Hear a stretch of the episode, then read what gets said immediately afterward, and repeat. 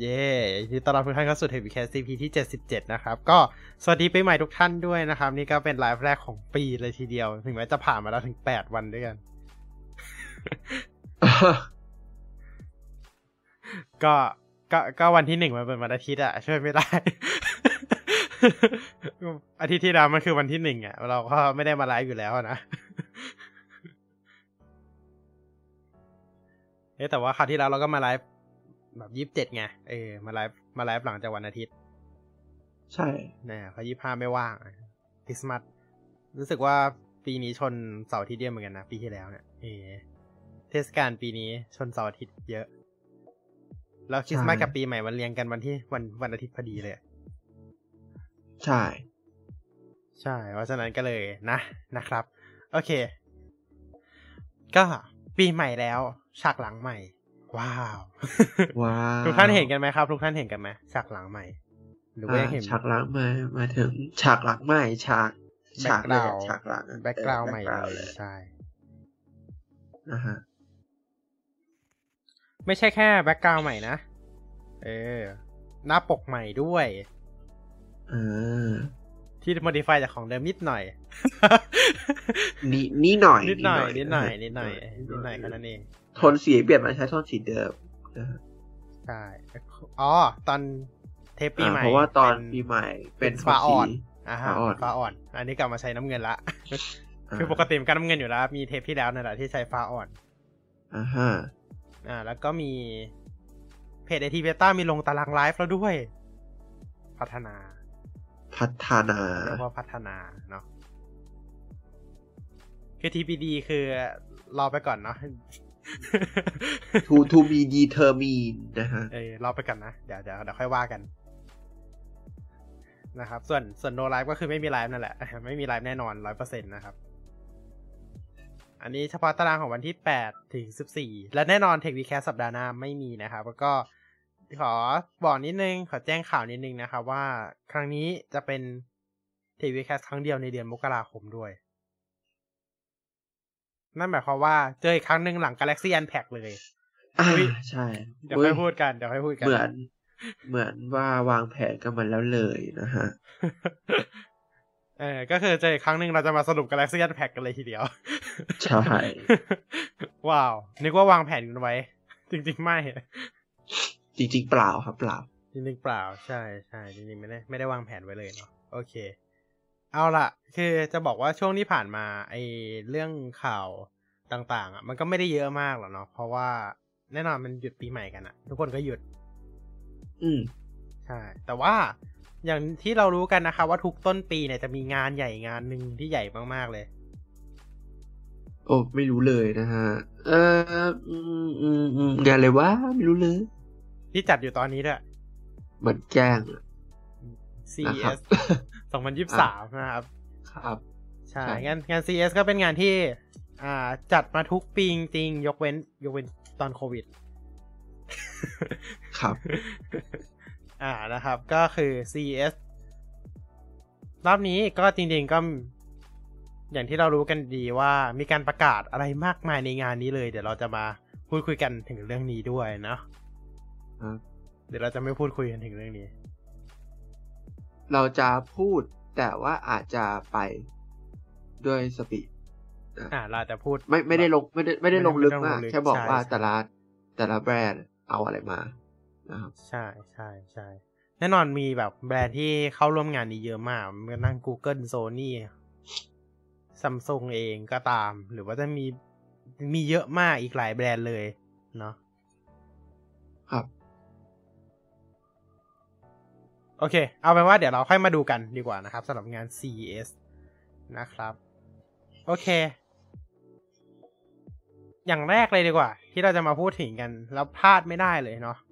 ขาดไม่ได้จริงๆสำหรับอันนี้ก็คือ Windows 11 Insider Preview กลับมาแล้วนะครับเพราะว่าเขากลับมาเริ่แล้วหยุดใช่กลับมาแล้วนะครับส่วนคลิปก็จะลงให้เร็วๆนี้นะครับ คลิปสรุปวิวล่าสุดนะยังไม่มีเวลาทำให้เลย โอเคนะครับ ก็สำหรับบิวล่าสุดที่ออกมาสำหรับ Dev Channel นะครับ ก็คือบิว25272นะครับ ก็มีการปรับปรุงอยู่เล็กน้อยนะครับ ไม่เยอะมากเนาะอย่างแรกนะครับ ก็คือเรื่องของการย้ายตัวของแอปพลิเคชัน Quick Access เนี่ย ออกจากโฟลเดอร์ Windows 2 ใน Start Menu นั่นเอง แล้วก็มีการ มีการเอาตัวส่วนของ suggested action สำหรับ search copy text ใน Microsoft Edge แล้วก็ showing recommended common website ในส่วนของ recommended section ใน start menu ออกนะครับ อันนี้ก็เป็นเหมือนฟีเจอร์ที่ทาง Microsoft ปล่อยออกมาให้เราทดสอบกันแค่นั้นแหละ เขาก็ทดสอบเสร็จแล้วเขาก็เก็บกลับไป พับกระเป๋าเก็บกลับไป แล้วก็ในส่วนของ Win- Inbox version ของ Windows Subsystem for Linux เนี่ยจะถูก ลบออกไปจาก build 25267 เป็นต้นไปนะครับ โดยเราสามารถไปดาวน์โหลดได้ผ่านตัวของ GitHub Post นะครับ ในตัวของบล็อกเลย จะมีลิงก์ GitHub Post อยู่ด้วย แล้วก็มีการเพิ่มตัวของปุ่ม refresh ไว้ในตัวของแอปพลิเคชัน Windows Print Q ด้วยนะครับ มีแค่นี้เองในบิลนี้ เปิดปีใหม่มาแบบเล็กๆ น้อยๆ เราคงไม่เห็นของขวัญปีใหม่สำหรับ Insider Build เลยเร็วนี้หรอก นะโอเค และนี่นะครับ ก็คือข่าว Windows Insider ประจำสัปดาห์นี้นะครับใช้คำว่าประจำเลยดีกว่า อือฮึแต่จริง ๆ จะมีอีกข่าวหนึ่งที่แบบ ก็มาประจำเหมือนกัน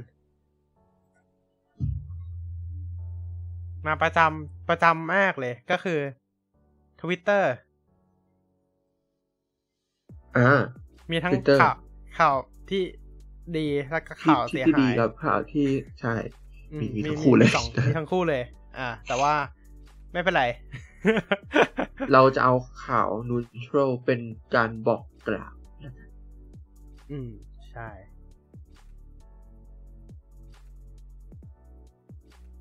โอเค ก็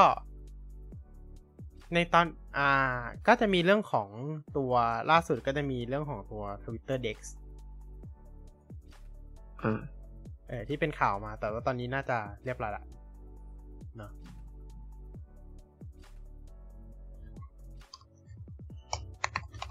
เขาบอกว่า ถ้าเกิดในตอนที่เราพยายามใช้ตัวของ Twitter Dex ค่ะไอแอป Twitter บนเว็บสำหรับตัวของ Power User โดยเข้าผ่าน twitdex.com เนี่ย จะพบข้อความ error ว่า connection failures นะครับ อือฮะครับ อืม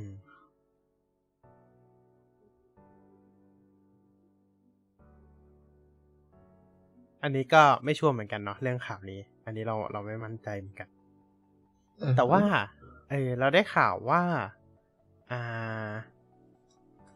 ทวิตเตอร์เนี่ยจะมีปล่อยฟีเจอร์ใหม่ อีกแล้ว อีกแล้วนะฮะอีกแล้วใช่ทวิตเตอร์จะมีปล่อยฟีเจอร์ใหม่อีกแล้วอ่าท่าน CEO ของทวิตเตอร์อีลอนมัสก์เนี่ยก็ได้มีการเปรยๆฟีเจอร์ใหม่เอาไว้อยู่หลายอย่างพอสมควรนะสำหรับอ่า ทวิตเตอร์นะครับ ก็ใช่ Twitter ครับเรามาดูกันดีกว่าว่าเขาโปรยอะไรไว้บ้างนะครับ แล้วเขาเพิ่งเขาเพิ่งเปรยวันนี้ด้วย เขาเพิ่งเปรยมาวันนี้ด้วยนะครับ ตอนประมาณสิบโมงสิบโมงเช้าสิบสิบโมงสิบเอ็ดโมงวันนี้นะครับ เขาเพิ่งเปรยมาเลยเนาะก็อะถ้าไม่เป็นอาการอะไร เดี๋ยวจะคุณนะ อยากจะแคปให้ทุกท่านดูนะครับ ว่าเราเรามาจากท่านอีลอนนะครับ มามาจากท่านเอ่อหลอดของเรานะฮะ แต่ว่าหนึ่งหลอดไฟ Lord of the Ring อ๋อคนละเลย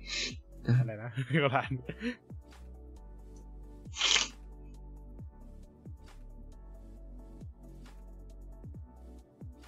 โอเคเดี๋ยวแป๊บนึงเดี๋ยวอ๋อ อยู่ในโฟลเดอร์สกินช็อตเลยลืม ไม่ชินไม่ชินนี่นี่โอเค screenshot อ่าอีลอนอีลอนอีลอนมัสก์เนี่ยเขาก็เปรยตัวของฟีเจอร์ใหม่ออกมาอีกแล้วนะครับ อย่างที่เรารู้กันดีว่าตั้งแต่อีลอนมาร์เข้ามาซื้ออ่าทวิตเตอร์เนี่ยก็อ่าเรียกได้ว่ามีการเปลี่ยนแปลงไปเยอะมากเลยทีเดียว เยอะมากแบบมากๆอะ เนาะแบบเยอะแบบเยอะมากๆเลยนะครับ ก็อะเดี๋ยวเรามาดูกันดีกว่าแป๊บหนึ่งนะหา screenshot ไม่เจอเยอะมาก เยอะเหมือนกัน มีอยู่อ่ามีมีอยู่ประมาณสี่อย่างนะสี่อย่างใช่มีอยู่สี่อย่างเนาะเดี๋ยวเดี๋ยวขอสักครู่นะครับ ขอหา screenshot แป๊บหนึ่งจะแปะจะแปะให้ดู แต่หาแต่แบบแต่ดันหา screenshot ไม่เจอ ในระหว่างที่รอนะฮะเอ่ออะไรเนี่ยอ่าไม่มีแล้วเหรอ ไม่มีฮะกำลังจะมาจะพูดเลยว่าเอ่อทวิตเตอร์ฟอร์ม iPhone iPad มันเคยกลับมา อ๋อ ตอนนี้ไม่มีแล้วมันหายไม่มีแล้วไปแล้ว มันหายไปอีกแล้วเนาะมันหายไปอีกแล้วมันอ่าของผมยังมีอยู่โอเค อะไรเนี้อ้าวคือเดี๋ยวก็คือมีรู้เดี๋ยวสึกก็ไม่มีะคือรู้สึกว่ามันไม่มันตัวของทวิตเตอร์เนี่ย มันไม่ได้อัปเดตพร้อมกันทุกแพลตฟอร์มนะครับอะ แต่ถ้าใน iPhone เนี่ยยังยังยังมีนะครับ มันเพิ่งกลับมาด้วยในเวอร์ชันเอ่อ Twitter เวอร์ชันขออภัยครับคือในตอนเนี้ยเรากำลังรำคาญกับเออ่าแอคเคาท์องค์กรแล้วมันเป็นสี่เหลี่ยมขอบสี่เหลี่ยมที่มุมโค้งแทนวงเสีกลยงมที่มุกโปอ๋อแถมวงกลม อืม ใช่ไหมถ้าถ้าถ้าดูมันจะเปลี่ยนอืมแต่ ขอบอกนะว่ามันไม่ได้เปลี่ยนทุกแพลตฟอร์ม อ้าวงงอะงง ใช่ครับ มันเปลี่ยนเฉพาะบน iOS iPadOS แล้วก็บนเว็บ ใช่ บน Android ยังเป็นคืวองกลมเหมือนเดิม มันเป็นแบบ มันเป็นความไม่เสมอกันทาง UI อะเออ คือมันก็จะมีบางบางค่ายอะ ไม่สิ บางโซเชียลแพลตฟอร์มอะ เช่นแบบ เช่น Facebook อะไรเงี้ย ที่มาเปิดใน Twitter อะก็จะเป็นสี่เหลี่ยม แต่รูปมันก็คือเป็นวงกลมใช่เอาจริงๆนะ แม้แต่นะหน้า Facebook อะแต่ละคนยังไม่เหมือนกันเลยหน้าโปรไฟล์แต่ละคนน่ะถ้าเข้าไปดู ใช่ไหมบางคน บางคนรูปโปรไฟล์อยู่ ชิดซ้าย บางอยู่รูปโปรไฟล์อยู่บางข้างๆคนอยู่ตรงกลางอยู่ตรงกลางอะไรแบบเนี้ยใช่ Facebook ยังไม่เหมือนกันเลย แต่อันนั้นแม้แต่แพลตฟอร์มเดียวกันยังไม่เหมือนกันเลย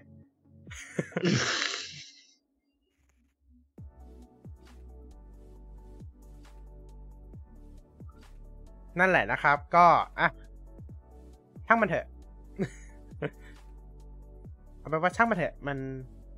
อันนั้นก็เป็นเรื่องเรื่องบ่นทวิตเตอร์อีกเรื่องหนึ่งนะที่จริงๆก็มีการอัปเดตมาสักพักหนึ่งแล้วเนาะแล้วก็ตัวของติ๊กเครื่องหมายติ๊กถูกอะเครื่องหมายติ๊กถูกก็มีอัปเดตมาแล้วใครใครเห็นแล้วบ้างปยสีให้เป็นคือคือในนี้เห็นแล้วล่ะครับ แต่ว่าท่านผู้ชม อ่าอ่าในท่านผู้ชมไม่เห็นอยู่ละโอเค นะครับ เครื่องหมายติ๊กถูกในตอนนี้มีอยู่ทั้งหมดสามแบบสี่แบบ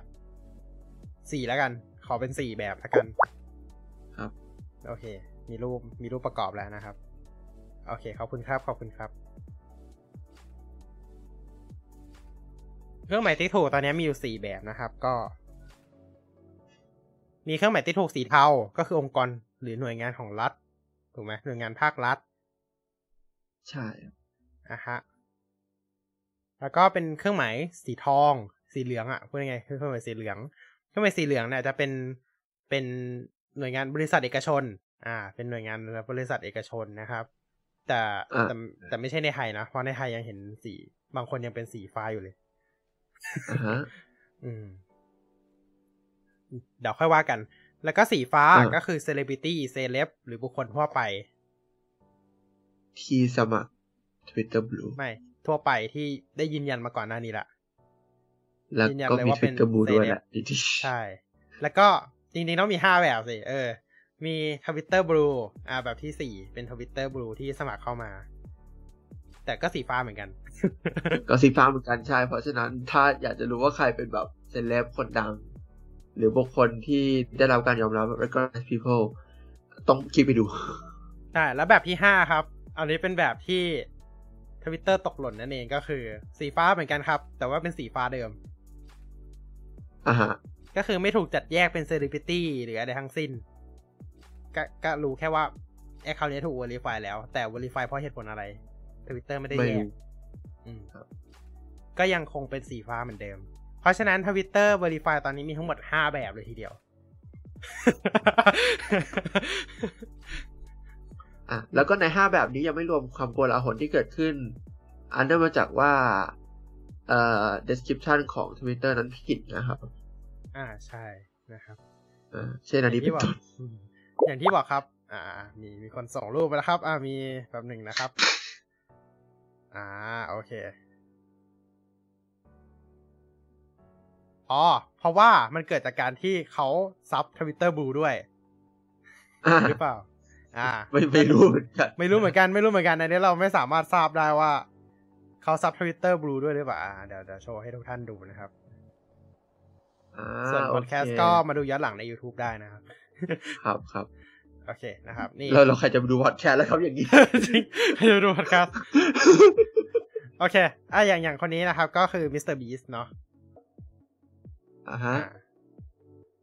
อันนี้เป็นรูปที่แคปจากทางทวิตเตอร์นะครับ ก็ นี่นะครับก็จะเห็นว่าอ่าเขาถูก verify โดยใช้ Twitter Blue นะครับซึ่งจริงๆเขาเขาน่าเขาน่าจะได้ verify มาก่อนหน้านี้แล้วล่ะเนาะใช่ไหมก่อนหน้านี้ ใช่ ใช่ แต่อันนี้ไม่รู้ด้วยเหตุผลอะไรทวิตเตอร์ถึงขึ้นแบบนี้นะครับ แต่ว่าถ้าอย่างนี้ก็คือขึ้นถูกต้องอืมก็ก็จะมีบางคนนะครับ ที่ก็ขึ้นถูกต้อง แล้วก็บางคนใช่ที่ ก็อาจจะถูกต้องแหละ ก็คือ subscribe Twitter Blue แต่ว่าแค่แบบ เขาเอา Twitter Blue มาเป็นเหตุผล ไม่ใช่โดยความที่เป็น legacy verify เขาใช่ ส่วนส่วน legacy verify account ก็คือก็คือ legacy verify account เลย ก็ไม่มีเหตุผลอะไรทั้งสิ้นเลยครับ ก็ก็ก็คือแบบ ก็คือขึ้นแบบนั้นเลยว่า legacy verify account คุณก็ไม่ได้ไม่ได้อะไรเลยอืมก็ก็ก็คือเคย verify อยู่แล้วใช่ไหมอะก็ก็ verify ใช่ก็ verify ไปแต่แต่ว่าเรายังไม่จำแนกให้นะว่าเป็นเหตุผลเพราะว่าอะไร ครับอืมอืมก็ official ก็ business ได้สีทองถูกไหมแต่แต่ที่งงมากใช่ก็คือ official business บางอันอะ มันก็ยังไม่ได้ verify เลยนะ อ่าฮะใช่แล้วคุณอ่าแล้วคุณจะบอกว่าใช่อ่า แล้วคุณจะบอกว่า เฮ้ย เป็นแบบองค์กรเล็กๆ แบบต่างประเทศหรือเปล่า ไม่ Windows Insider โปรแกรมยังเป็นติ๊กถูกสีน้ำเงินอยู่เลยอ่าฮะ อืม Windows Box ยังเป็นติ๊กถูกสีน้ำเงินอยู่เลย Windows Server เอ่ย Windows Update พวกนี้เป็น Official เท่านั้นนะแต่ว่ายังเป็นติ๊กถูกสีน้ำเงินอยู่เลย ใช่ครับอืมอ่าแต่อย่างเช่น Windows Developer Microsoft Store มาอ่า Microsoft Azure อ่า Windows OneDrive อ่าในพวกเนี้ยได้ได้ติ๊กถูกสีทองกันหมดแล้ว พร้อมกับใช่โปรไฟล์เหลี่ยม ใช่โปรไฟใช่ล์เหลี่ยมด้วยเอาแต่อย่างที่บอกว่าใน Android มันยังเป็นโปรไฟล์กลมทุกอัน ครับอือฮึอย่างอ่าถ้าเกิดเข้าไปดู อ่า ของทีมคุกเขาจะเขียนว่า legacy verify account นะครับ โอเค เพราะเขาไม่ได้สมัคร Twitter Blue ไงครับ ใช่ครับ เออเพราะทวิตเตอร์บูตอนนี้มันจะเป็นเหรียญเออไม่ใช่ไม่ใช่ เออหมายถึง มันครับ มันยังไม่เปิดในไทยด้วย แล้วก็อาจจะมองว่ามันยังหลายคนมองว่ามันไม่คุ้มค่าที่จะใช้งานด้วยใช่เนาะส่วนที่บอกว่า legacy verify account มันแบ่งเป็นสองประเภทก็คือประเภทที่ มันเป็นเซเลบประเภทที่เขาเป็นเซเลบจริง ๆ กับประเภทที่เขายังไม่ได้จัด โอเคนะ โอเค เข้าใจตรงกัน เพราะฉะนั้น in conclusion นะครับ ไอ้ระบบติ๊กถูกพวกเนี้ยอย่าเพิ่งไปเชื่อมันจบ คือคืออย่างมันจะมีพวกสื่อเอาอ่า มันจะมีพวกแบบสำอ่าบริษัทในไทยเหมือนกันบางอันที่ได้ verify แล้ว แต่ว่ายังคงเป็น legacy verify account อยู่ก็คืออืมก็คือยังไม่ได้จัดนั่นแหละพูดง่ายๆอืมก็คือก็อย่างที่บอก legacy verify account ก็คือมีสองประเภทเป็นเซเลบกับเป็นเซเลบบุคคลทั่วไป ที่ได้ verify มาก่อนหน้านี้กับ คนที่กับ account ที่ยังไม่ถูกจัดประเภทเลยนะครับ มีอืมสองมีสองแบบเนาะโอเค อะเรามาดูฟีเจอร์ใหม่ดีกว่าโอ้เราเปรยไปนานมากเลย เราเปรยเปรยเป็นโอเค ฟีเจอร์ใหม่ของอีลอนนะครับ มีทั้งหมดสี่อย่างนะครับ อ่า เราเราขึ้นรูปให้ดูด้วย ก็คือมีตัวของปัดซ้ายปัดขวา ระหว่างอ่า recommended กับ follow tweet อ่าฮะ ซึ่งจะปล่อยในเดือนนี้ เออคำถามคือ แล้วคนที่ pin list ไว้อะเออคือตอนเนี้ยทวิตเตอร์มันมีฟีเจอร์หนึ่งอยู่ใช่ไหมที่ชื่อว่า list ซึ่งเราสามารถ pin ได้แล้วก็ไอการ pin list ไว้เนี่ยมันเหมือนกับเป็นฟีดอีกฟีดหนึ่งอะซึ่งเราสามารถอ่าฮะปัดซ้ายปัดขวาได้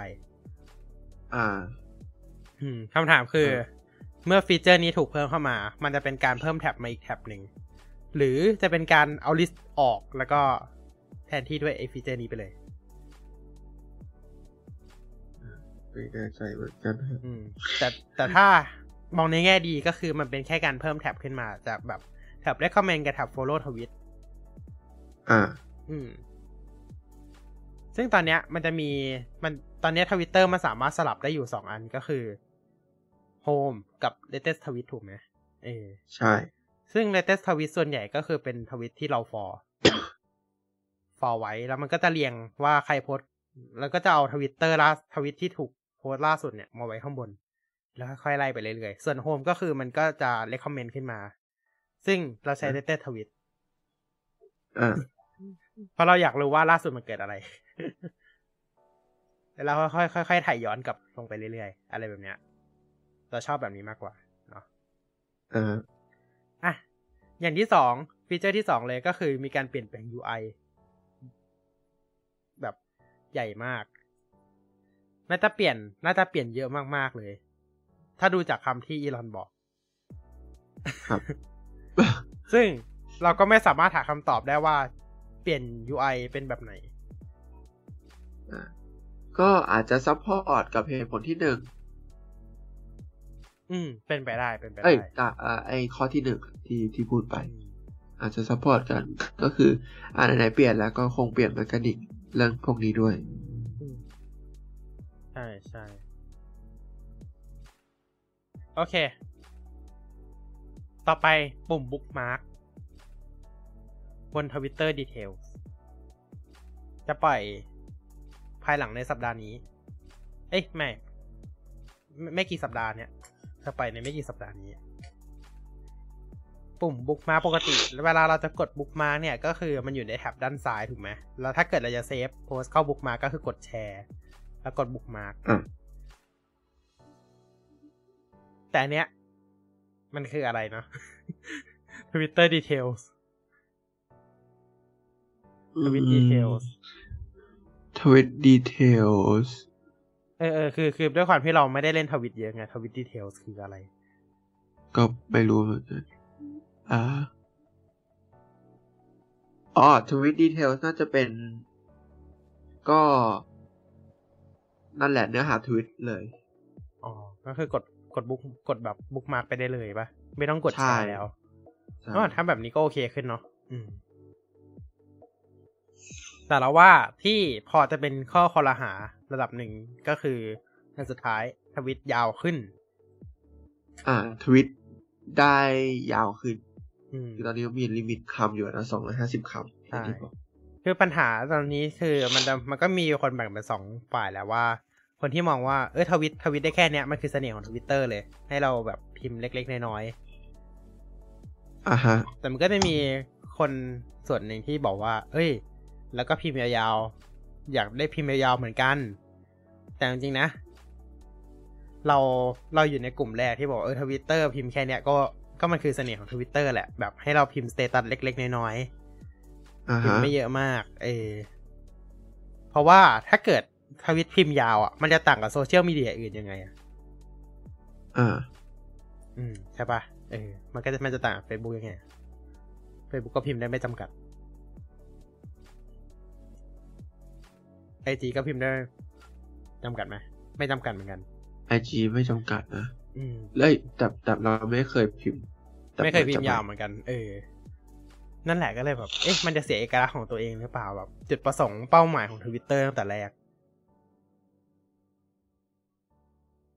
แต่ก็ไม่แน่บางคนอาจจะแบบบ่นพลักสองร้อยห้าสิบมันไม่พอใช่ป่ะ แล้วก็แบบ reply reply reply reply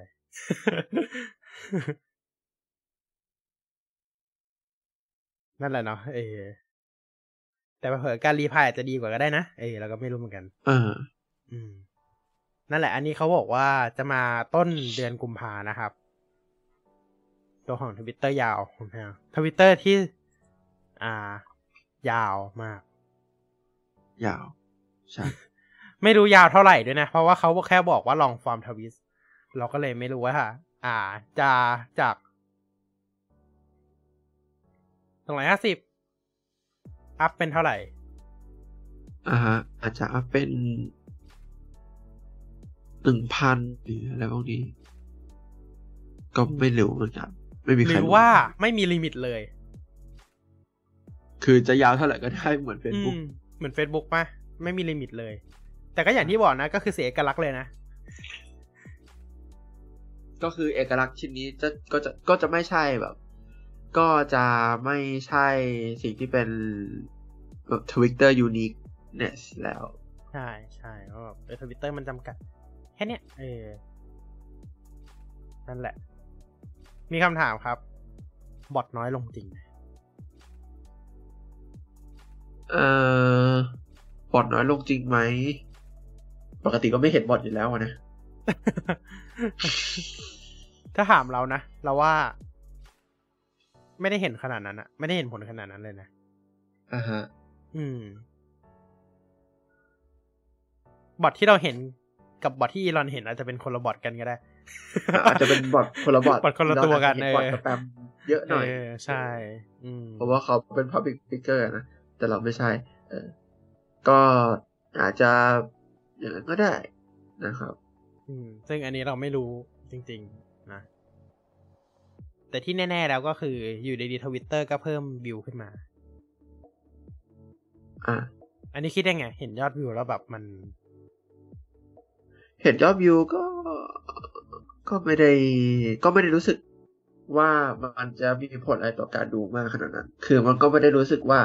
ทำให้ทวิตนี้มันน่าดูขึ้น แต่แค่เหมือนกับว่ามีไว้อะเหมือนอืม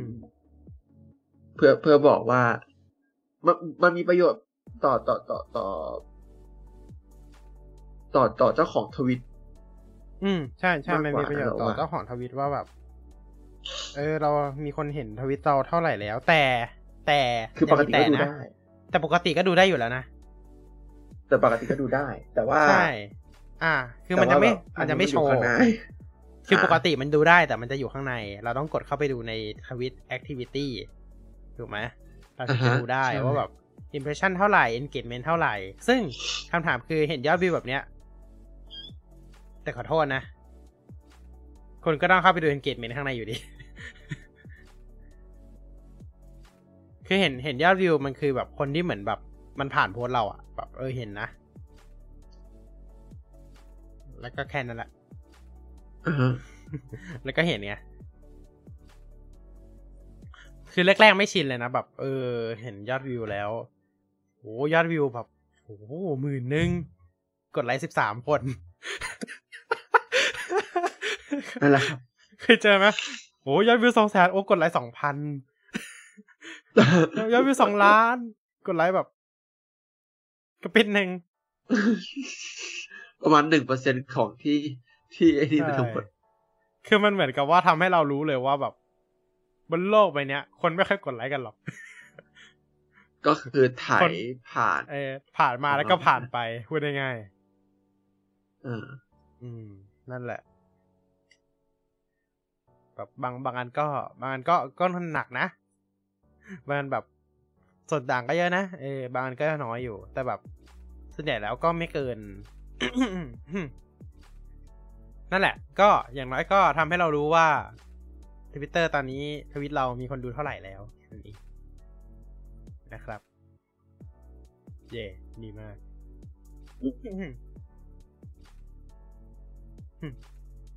เอาจริงเราแอบมองว่าแบบการที่ทวิตมันเปลี่ยนรูปโปรไฟล์เป็นสี่เหลี่ยมสำหรับอ่า business account ใช่ป่ะ มันแอบมันแบบมันมันแอบทำให้บางอันที่มันดีไซน์โลโก้มาเหมาะสำหรับวงกลมอะ expose ก็คือแบบก็เห็นเห็นช่วงแรกใช่ไหมที่แบบเขาทำโลโก้มาวงกลมเลยอะแล้วแบบบางแบรนด์อะโอ้โหวงกลมสีส้มเลยอะสีส้มสีแดงสีอะไรแบบเนี้ยโอ้โหเขาทำ background สีแบบวงกลมมาเลย แล้วพอแล้วที่เหลือมันก็เป็นสีขาวไงเขาไม่ได้ทำเตรียมไว้ ที่เหลือมันเป็นสีขาวไงเออแล้วพอแบบ พอมันเป็นสี่เหลี่ยมปุ๊บ โอ้โห กรอบขาวมาเลย จงแจ้ง จงแจ้งมากอืมนั่นแหละ อะ นี่คือเรื่องของทวิตเตอร์นะครับ เราเมาส์กันมาพอละ เลิกดีจกงว่าแจ้งจง ครับแจ้งใช่อ่า ยกยกตัวอย่างยังไง GameSpot สื่อเกมอ่าค่ายฮะหนึ่งใส่สื่อเกมหนึ่งของอเมริกานะครับ ก็จริงๆอะโลโก้เขาอะเป็นวงกลมตัว G ใช่ไหมซึ่งมันเหมาะกับโลโก้มันเหมาะกับโปรไฟล์วงกลมมาก นั่นแหละ แต่มันเป็นสี่เหลี่ยม เป็นสี่เหลี่ยมใช่เออมันก็เลยดูแปลกๆนิดนึงเนาะอ่าฮะ หรือแบบ Xbox แบบเนี้ย Xbox โลโก้มันเป็นวงกลมเออแต่ Xbox ไม่เท่าไหร่เนาะเราอาจจะเห็นแบบ เยอะอยู่ Facebook อะไรอย่างเงี้ยเออใช่ที่ที่โลโก้มันออกแบบมาซะวงกลมเลย แล้วแบบอยู่ดีมันกลายเป็นสี่เหลี่ยมอืมนั่นแหละนะครับ โอเคอะเราไปกันต่อเรื่องต่อไปกันดีกว่า อะไหนๆเราตอนแรกเราเกรินเรื่อง อ่า Galaxy Unpack มาแล้วใช่ไหมเกรินจนลืมไปแล้วมั้ง เกรินมาตั้งแต่แรกเลย โอเคก็ Galaxy คือ Unpack อ่า Galaxy Unpack ประกาศเปิดประกาศจัดงานอย่างเป็นทางการวันที่หนึ่งกุมภาพันธ์นี้นะครับ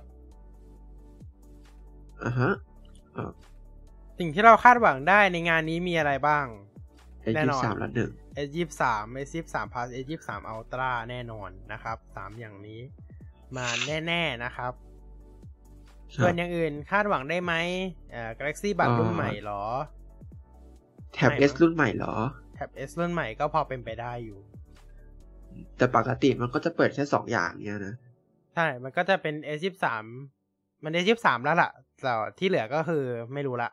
เอ่อคงแท็บ S เก้าก็ต่อไปอะไรนะอืมเออเดี๋ยวอาจจะเป็น Galaxy Tab นะครับอะไรสักอย่างหนึ่งอ่าซึ่งอันนี้ไม่รู้เหมือนกัน ไม่ทราบเหมือนกัน แต่ที่ที่เรารู้กันดีก็คือ ที่ไม่มาแน่ ๆ ในงานนี้นะครับ ทุกคนเลิกหวังก่อนนะครับ ก็คือ Galaxy C Flip กับ C Fold รุ่นใหม่ เพราะว่าอันนั้นเพราะเป็นมันงาเปินดช่วงแยกสิงหาครับอันนั้นเป็นงานช่วงสิงหานะครับ แล้วก็ที่ไม่มาน่าจะไม่มาแน่ ๆ เลยก็คือ Galaxy Watch อ่า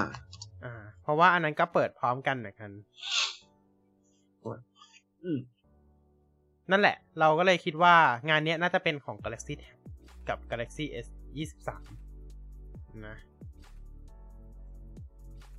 หวังอะไรใน S 23ไหมอะอะลองถามดูหน่อย หวังอะไรในยี่สามไหม ก็จริง ๆ จริง ๆ ก็เอ่ออ่าไม่ได้หวังอะไรมากนะอืมคือก็หวังแค่ว่ากล่องนี้ขึ้นชิปแรงขึ้น จริงๆก็หวังแบบทั่วๆไปอ่า ก็ไม่ได้หวังว่าดีไซน์จะต้องเปลี่ยนอะไรเยอะแยะ เพราะก็รู้สึกว่า S ยี่สองอะดีไซน์ก็ โอเคแล้วก็ก็ก็โอเคแล้วอืมอ่าแต่ S ยี่สามตัวธรรมดากับตัว plus อะอาจจะต้องเปลี่ยนดีไซน์หน่อยเพราะว่า S ยี่สองอะขอบมันบาดมือไปหน่อย S เอ๊ะ22ขอบบาทเอ่ออ๋อแก้ไปแล้วนี่เอ่อแก้ไปแล้ว อะก็ไม่คงถ้าคงไม่ถ้ามีอะไรแล้วมั้งอืม ถ้าแบบอืมคิดตามสไตล์นะ ก็คือซัมซุงก็คงจะเปลี่ยนดีไซน์กล้องอีกนั่นแหละ อ่าอืมคงเปลี่ยนแค่ดีไซน์กล้องนั่นแหละ เพราะว่า อย่างที่เรารู้กันว่าเอ่อตัวกล้อง A22 อะ มัน A22 กับ A22 Plus อะ มันเอามาจากตัวเดิมใช่ไหมก็คือ A21 อ่าดีฮะไซน์กล้องเดิมเลย ก็คือเป็นคาเมล่าคัตเอาอ่าเป็นตัวกล้องอะนูนขึ้นมาแต่แบบเป็นเอ่อ นูนแบบไม่เหมือนชาวบ้านเขาอะเออเป็นเอกลักษณ์มากเลยอ่าฮะ เอกลักษณ์ที่ดูตอนแรกก็ไม่น่าจะสวยเลยเอาจริงๆแต่มันกลับสวยขึ้นมาอ่าฮะเฉยเลย เราดูไปเรื่อยๆแล้วเดี๋ยวมันก็สวยเองเหมือนเหมือนโปร่งมากกว่าไงก็ไม่รู้นะ ดูไปเรื่อยๆแล้วเดี๋ยวมันก็สวยเอง ใช่แต่ว่าตัวของ S 2 2 Ultra มีการเปลี่ยนดีไซน์กล้องใหม่เนาะไม่ใช่เป็น Camera Cut Out ละแต่เป็น กล้องที่นูนขึ้นมาแล้ววางเรียงกันไปเลย อ่า อืม ไม่ต้องมีตัวส่วน support ที่ออกมาแบบ นูนขึ้นมาเป็นตัวรองรับกล้องแล้ว อ่าก็ซึ่งนูนนูนมันแค่ตัวกล้องไปเลย ซึ่งก็คิดว่า S ยี่สามปกติอะก็น่าจะไปส่งนั้นเหมือนกันนะ ถ้าถ้ามันใช่ถ้ามันแบบไม่แหวกแล้ว อืมอืมใช่ เราเราเราก็มองว่ามันก็น่าจะเป็นทรงนั้นแหละ เพราะว่าอย่าง Galaxy C4 รุ่นล่าสุด ก็ไม่มันก็จริงๆก็ มันไม่มันไม่เป็นคาเมล่าคัดเอาแล้ว อืม อืม มันดีไซน์ใกล้ใกล้เคียงกันแล้วกัน มันไม่ได้เหมือน มันใกล้เคียง เพราะว่า C4 มันจะมีตัว support ที่เป็นตัวอ่าวงรีใช่ไหมเออวงรีที่เหมือน วงรีมันไม่เหมือนกับค่ายไหนอยู่ดีอะเออช่างมันเถอะไม่รู้จะเทียบกับค่ายไหนเหมือนกัน มันก็ไม่เห็นเหมือนเลย อ่าฮะ นั่นแหละ เออ ซึ่งก็เลยคิดว่าครั้งเนี้ยพูดง่ายๆก็คือ น่าจะใช้เอาดีไซน์ S 2 2 Ultra มาใส่ในรุ่นต่ำลงด้วยก็คือพวก S 2 3 กับ S 2 3 plus ก็คือจะใช้ดีไซน์เดียวกับ S 2 2 Ultra แล้วก็แต่ว่าตัวเรื่องขอบเครื่องอาจจะใช้ตัวทรงเดิมก็คือเป็นขอบโค้งเหมือนเดิมอ่าแต่หน้าจอเป็น flat screen อ่าฮะ อ่าอาจ ก็คือน่าจะเหมือนเดิมแหละโครงแค่ Ultra เฉยๆอ่าแล้วก็ตัวของ S Pen ก็น่าจะใช้ได้แค่ S 2 3 Ultra เหมือนเดิม อ่า ก็คือคอนเซปต์เดิมครับ เอารุ่น Ultra เท่ากับโน้ตใช่ครับรุ่น Ultra เท่ากับโน้ตใช่ แล้วคิดว่ามันก็คงเป็นแบบนี้ไปเรื่อยๆนั่นแหละ จบกันเขาจะเปลี่ยนอีกอืมและแน่นอนครับว่าจากข่าวลือที่เราได้รับมานะครับ ก็คือ S 2 3กับ S 2 3 Plus เนี่ย จะมีรุ่นต่ำสุดคือ128กิกเหมือนเดิมเขายังขายอยู่นะ128กิก อย่างน้อยก็ไม่ได้แย่เท่าหกสิบสี่กิกนะครับใช่เขา14กิกนะปัจจุบันคือ ไม่พอแล้วนะจริงก็อย่างดีอะครับ ที่เป็นร้อยี่แปดสองห้าหกห้าร้อยสิบสองๆใช่ ไม่ใช่หกสิบสี่สองห้าหกห้าร้อยสิบสองอะใช่ นะครับ แล้วก็จากที่ทราบมานะครับก็คือใส่ใส่ไมโคร SD card ไม่ได้เช่นเดิม ครับครับ ก็หลังๆมันใส่ไม่ได้อยู่แล้วอะอืหลัมงๆซึ่งซึ่งตอนนี้ก็แบบเขาเรียกว่าอะไรอะเป็นเป็นสิ่งที่คนใช้ Android หลายๆ คนในอดีต ก็เคยชอบมาก ชอบมากแสบโปรมากนะฮะใช่ปัจจุบันทำไม่ได้แล้วนะครับชอบไม่ได้เหมือนกันแหละอ่าแต่ว่าที่ทางทำได้อยู่แน่นอน Dual SIM แบบ physical นะครับ Physical เป็นครับ physical ซิมยังใช้ได้อยู่นะ Dual SIM iPhone iPhone ก็ทำได้ครับ แต่ต้องไปซื้อเครื่องจีนเข้าฮ่องกงอ่าใช่อ่าต้องไปซื้อต้องไปซื้อเครื่องโซนนั้นเอาเนาะครับ อืมนะครับอะประมาณนี้ละกันของซัมซุงเอาแค่นี้ละกันเนาะเดี๋ยวครับยังไงเทควีแคทครั้งหน้าเนี่ย ก็คือ ก็คงพูดถึงเรื่องนี้แหละเพราะว่ามัน ก็หลังจากเปิดตัวพอดี ใช่วันที่ห้าแน่นอนครับ เราจะมาพูดถึงเรื่องนี้กันแน่นอนสำหรับตัวของ g r a c i a n Pack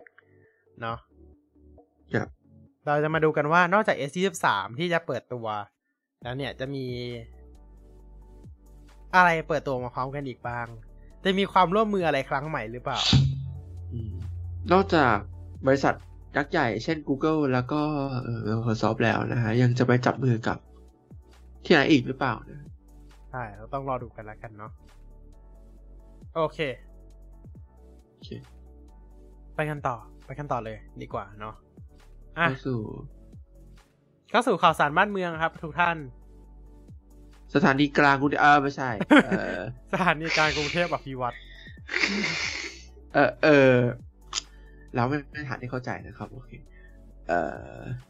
ก็คือเขาเรื่องจะต่อย้ายไปรถไฟจากหัวลำโพงไปสถานีกลางแล้วนะ ไม่แผ่ว ไม่แผ่ว ไม่แผ่ว ไม่แผ่วเลย โอเค รายการเราไม่ใช่อืมรายการข่าวสารบ้านเมืองแต่อย่างใดนะครับ เรามา เรามาดูกันต่อนะครับ ก็มาดูข่าวฝั่ง Android กันบ้างนะครับ ก็ช่วงนี้ Android เรียกได้ว่ามีข่าวเยอะพอสมควรเลยทีเดียว ในตอนนี้สำหรับตัวของ Android Auto Redesign แบบดีไซน์ใหม่นะครับ ที่รองรับ หน้าจอหลากหลายสไตล์มากยิ่งขึ้นนะครับ ทั้งหน้าจอใหญ่ หน้าจอแนวตั้ง หน้าจออะไรก็ตามนะครับ ในตอนนี้เนี่ยได้มีการเรียกได้ว่าทยอยปล่อยให้กับผู้ใช้ทั่วไปได้ลองใช้งานกันแล้วนะครับ ทั้งในตอนนี้นะครับรองรับตัวของ WhatsApp Calling แล้วก็สามารถใช้งานได้บน Pixel กับ Samsung บางเครื่องแล้วด้วยนะครับ ในปัจจุบันนะ แต่ย้ำนะว่า คือเราก็ยังไม่เคยลองเหมือนกันเพราะว่า ยังไม่เจอ อ่า เออ อัปเดตละยังไม่มาเหมือนกันนะครับ อันนี้เราเราจะต้องรอกันนิดนึงเนาะสำหรับเพราะว่าเขากำลังทยอยไปกันอยู่นะครับ ก็ดีนะครับที่เราได้เห็น Android Auto Update แล้วนะครับ ที่มัน มันนิ่งมานะ อ่าฮะครับ มันไม่เห็นเข้ากับ Material U เลยนะอืมนั่นแหละ โอเค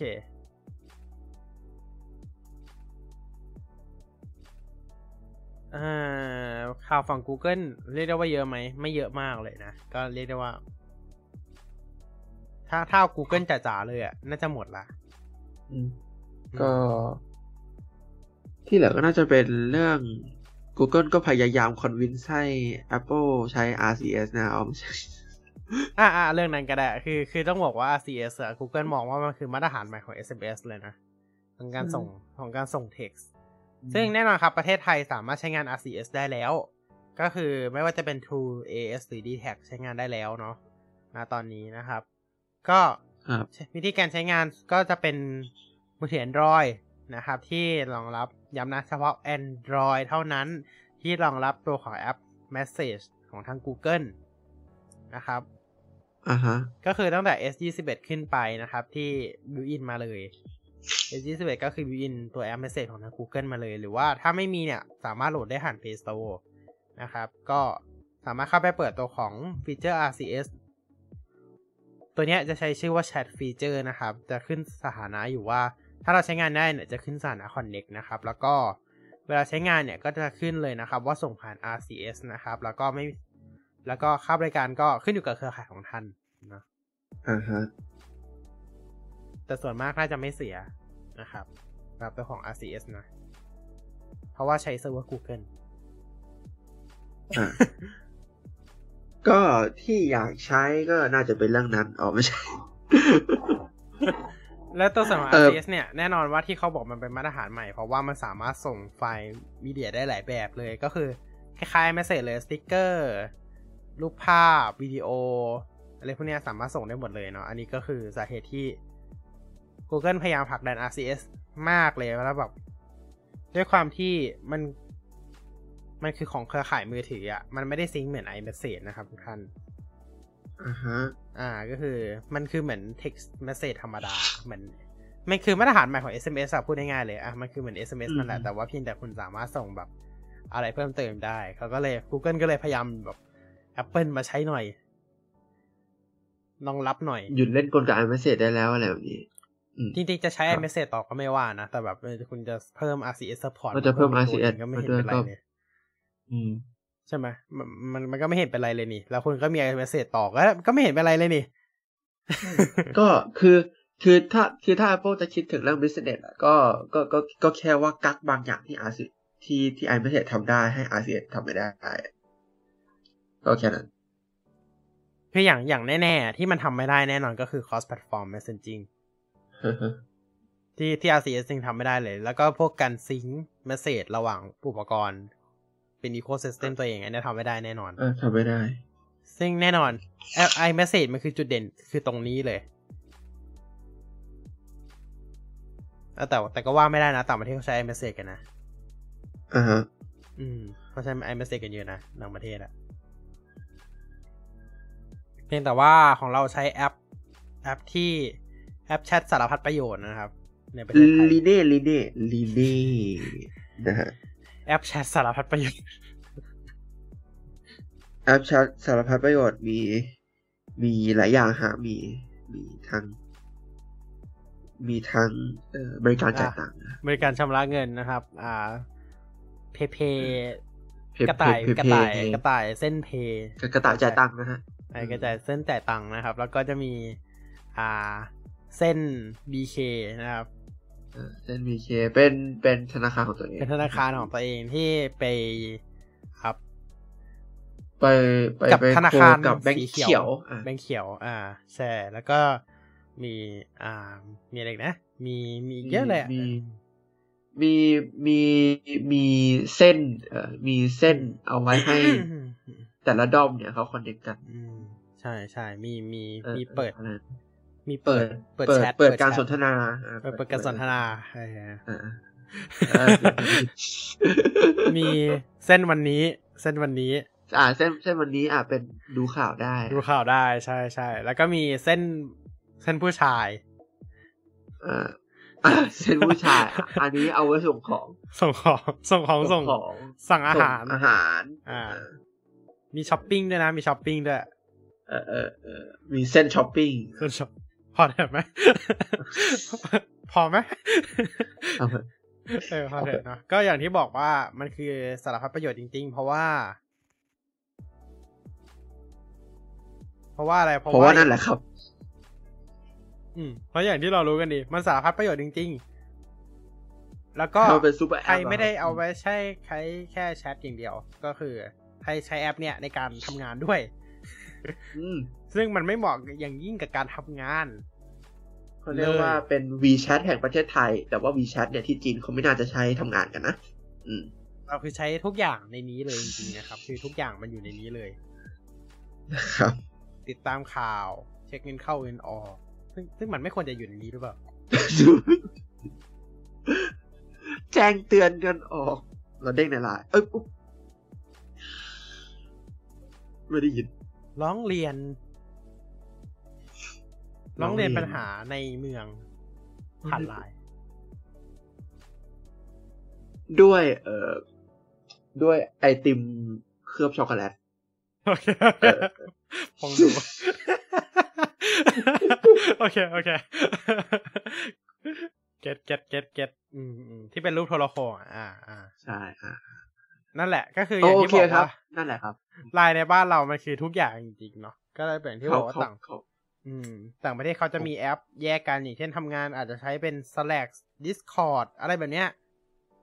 จริงๆจริงๆเราก็แย่แหละครับ เราเราก็แย่แหละครับ แต่ว่ามีบางคนไม่แย่คือคือคืออย่างที่บอกว่า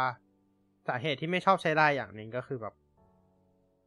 ไลน์เป็นแอปแชทที่เอาจริงๆนะ เราไม่เปิดวันหนึ่งดิ อ่านไม่ทันเลยนะตามไม่ได้เลยนะหนึ่งพันบวกบวก แล้วแล้วมันทำให้เราแบบขี้เกียจอ่านอะเก็ตไหมขี้เกียจอ่านอะตั้งกรุ๊ปกันเละเทะมากมายมหาศาล สมมตินักเรียนห้องเดียวกัน มันก็จะต้องมีประมาณสิบกลุ่มเพราะว่างานกลุ่มหมีนึ่งกลุ่มหนึ่งงานมีอาจารย์อยู่ด้วยงานมีกลุ่มสามทั้งนั้นที่กลุ่มเดียวกันหมดเลย มีเออมีงานกลุ่มอะกลุ่มนี้อาจารย์อยู่ กลุ่มนี้อาจารย์ไม่อยู่ กลุ่มนี้อาจารย์คนนี้อยู่อืมกลุ่มนี้อีกอาจารย์คนนึงอยู่อ่าเดี๋ยวเป็นเดี๋ยวเดี๋ยวแยกแล้วก็นะแยกวิชากันอีกเดี๋ยวแยกแล้วมีวิชานู้นวิชานี้คำถามก็คืออ่าเปิดโอเ n นแชทไหมหรือไม่ก็แต่ย้ายไปหาที่ที่ดีกว่าไหม Open Chat ก็สู้ก็ยังสู้ Discord ก็ยังดีอะ Dis- ถ้าใช้ Discord ก็ยังดี Open Chat Discord ก็ยังดีกว่า เนาะกูกูก็คาซูมก็ได้ไหมยพอเสร็จคลาสแล้วก็อาร์คายคลาสอะจะได้เอ๊ะไม่ลก ก็แต่ถ้าถ้าแบบ อยากให้มันดีจริงๆนะ Slack Slack อืม ไม่รู้จักกันอีก เอาเหอะครับ เอาเป็นว่านั่นแหละครับ อืม Slack ในไทยไม่รู้จักกันอีก โอเค ตามนั้นเลย นั่นแหละอะอย่างน้อยก็ Discord ก็ยังดีอะอ่าอ่าอ่า Microsoft Teams ก็น่ะ นั่นแหละ แต่ไทยไม่ใช้ครับว่า Google Classroom ก็ได้ผมว่า Microsoft เออ Teams บางคนก็ไม่ใช้ไม่ได้เออนั่นแหละครับ Line คือทุกอย่าง โอเค โอเค ไปกันต่อไปกันต่อ อ่าต่อไปครับ เป็นข่าวลือครับ ต่อไปไม่ใช่ของ Google ละอะของ Google อีกนิดนึงก็ได้ Wear OS Wear OS สามเนี่ย โอ้ เป็นครั้งแรกของ Wear OS ไหมที่เรียกได้ว่า Wear OS สามนะครับ ประกาศใช้งานประกาศครั้งแรกใน Google I/O ปี 2021 เนาะแล้วก็มีอุปกรณ์แรกที่ใช้งานตัวของ Wear OS สามนั่นก็คือ Galaxy Watch 4 ครับทุกท่าน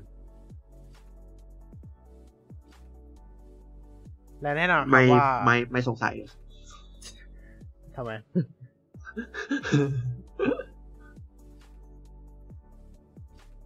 และแน่นอนครับว่าทุกท่านครับ Galaxy อ่าโอ้ Watch 5มาสิไงก็คือห่างกันปีหนึ่งพอดีเนาะอืมอ่าฮะ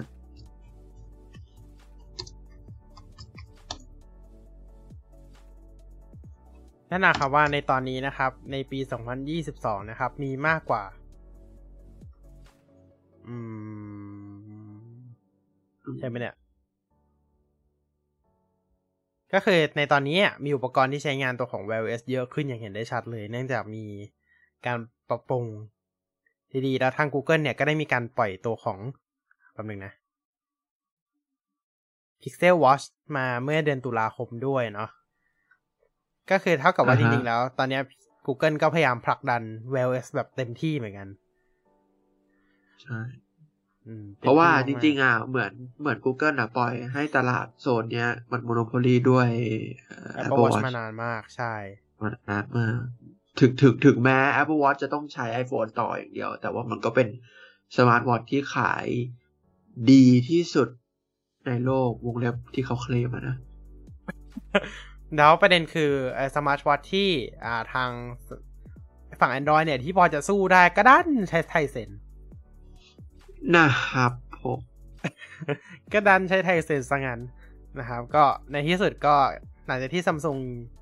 หันมาร่วมมือพัฒนา Wear OS กับทาง Google เนี่ยก็ อย่างที่เรารู้กันดีว่า Wear OS ก็ดูดีขึ้น ดูดีขึ้นมากนะครับ แล้วก็มีอุปกรณ์หลายตัวนะครับ แน่นอนก็หลักๆก็คือ Galaxy Watch กับ Pixel Watch ได้หัน ได้ใช้งานตัวของ Wear OS แล้วนะครับ Wear OS เวอร์ชันล่าสุดคือ Wear OS 4.5 นะครับ ครับ อ่าสำหรับตัวของ Galaxy Watch นะครับ แน่นอนครอบทับด้วย One UI อ่าฮะหนีไม่พ้นประจำใส่ uniqueness ของตัวเองใช่ แต่แน่นอนก็ทำให้รู้สึกว่ามันโอเคมากเนาะเพราะถ้า Wear OS เพียวๆเนี่ย ฟีเจอร์น้อยมาก อ่าอืมฟีเจอร์น้อยมากนะครับอืมโอเค ไปกันที่ข่าวต่อไปกันดีกว่านะครับ อันนี้ไม่ใช่ของทาง Google ละ แต่ว่าอันนี้มาดูข่าวของทาง Microsoft กันบ้างนะครับ เฮ้ย เราพูดข่าว Microsoft น้อยนะ ตั้งแต่ทำรายการน้อยครับ น้อยอ่ามากถ้าไม่นับไอ้ Windows Insider นะอ่าไม่ไม่ไม่ควรจะนับนะครับ โอเคนะครับ ล่าสุดนะครับ ก็มีข่าวลือออกมาว่า Microsoft เนี่ยจะเอา Chat GPT ยัดใส่บิงมันจะเป็นเขาเรียกว่าอะไรอะเออ มันจะเป็น Bing Return หรือเปล่า ไม่รู้อะอันนี้ไม่ไม่รู้รู้เลย ว่า โอ้โห ถ้าถ้าเกิด แน่นอนว่าไอตัว Chat GPT ที่เราทดลองกันใช้ฟรีอยู่เนี่ย มันเป็นตัวที่โดนลิมิต แล้วก็จำกัดข้อมูลไว้อยู่ในปี 2021 อ่าฮะ ซึ่งเราไม่สามารถรู้เลยว่าไอตัวจริงของ Chat GPT เนี่ยมันขนาดมันมีศักยภาพขนาดไหน ในการใช้งานอ่าเนาะอืม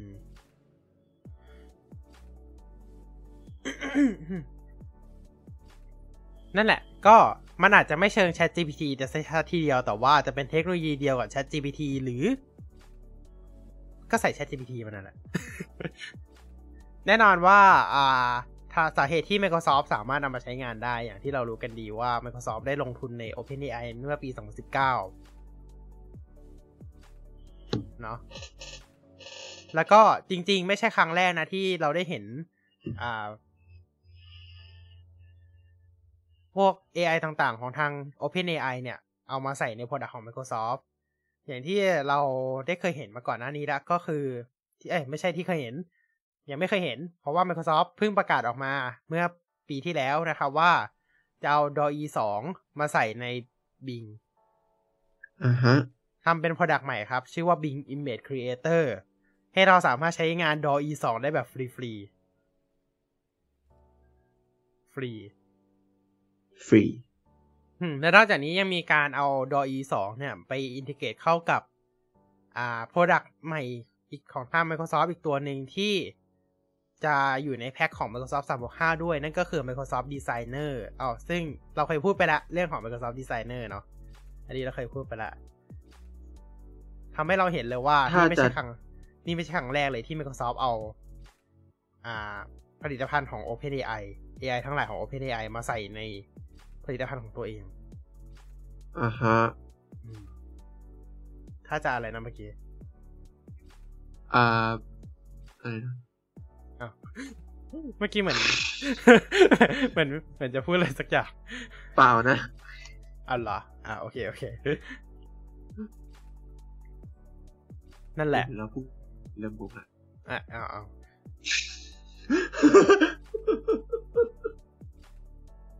นั่นแหละ ซึ่งจากข่าวพอพอมีข่าวเรื่องออกมา มันก็เลยทำให้รู้สึกว่า มันก็มีความเป็นไปได้สูงอยู่พอสมควรเลย หลังจากที่เราเห็น การที่ Microsoft อะเอา DAW-E เข้าเอา DAW-E 2เข้ามาใส่ใน Bing เข้ามาใส่ใน Microsoft Designer ก่อนหน้านี้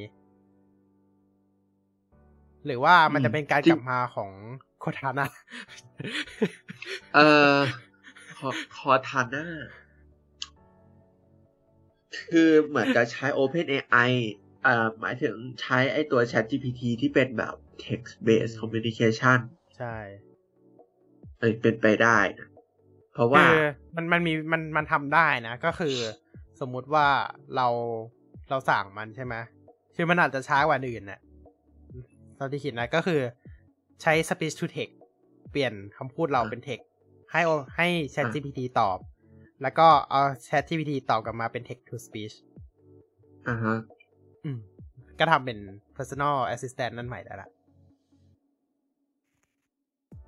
จริงๆ Open อ่าการที่ Microsoft เอาของจาก Open AI มามามาใช้เยอะขนาดเนี้ยก็ไม่ได้เป็นเรื่องแปลกอะไรอืมเพราะว่าเขาเป็นผู้สนับสนุนหลักอยู่แล้วใช่อะอย่างอย่างที่บอกไปเมื่อปี 2019 Microsoft มีการลงทุนครั้งใหญ่ใน OpenAI ด้วย อืม เพราะฉะนั้นการที่เขาจะเอามาใช้มันก็ไม่ใช่เรื่องแปลกอะไร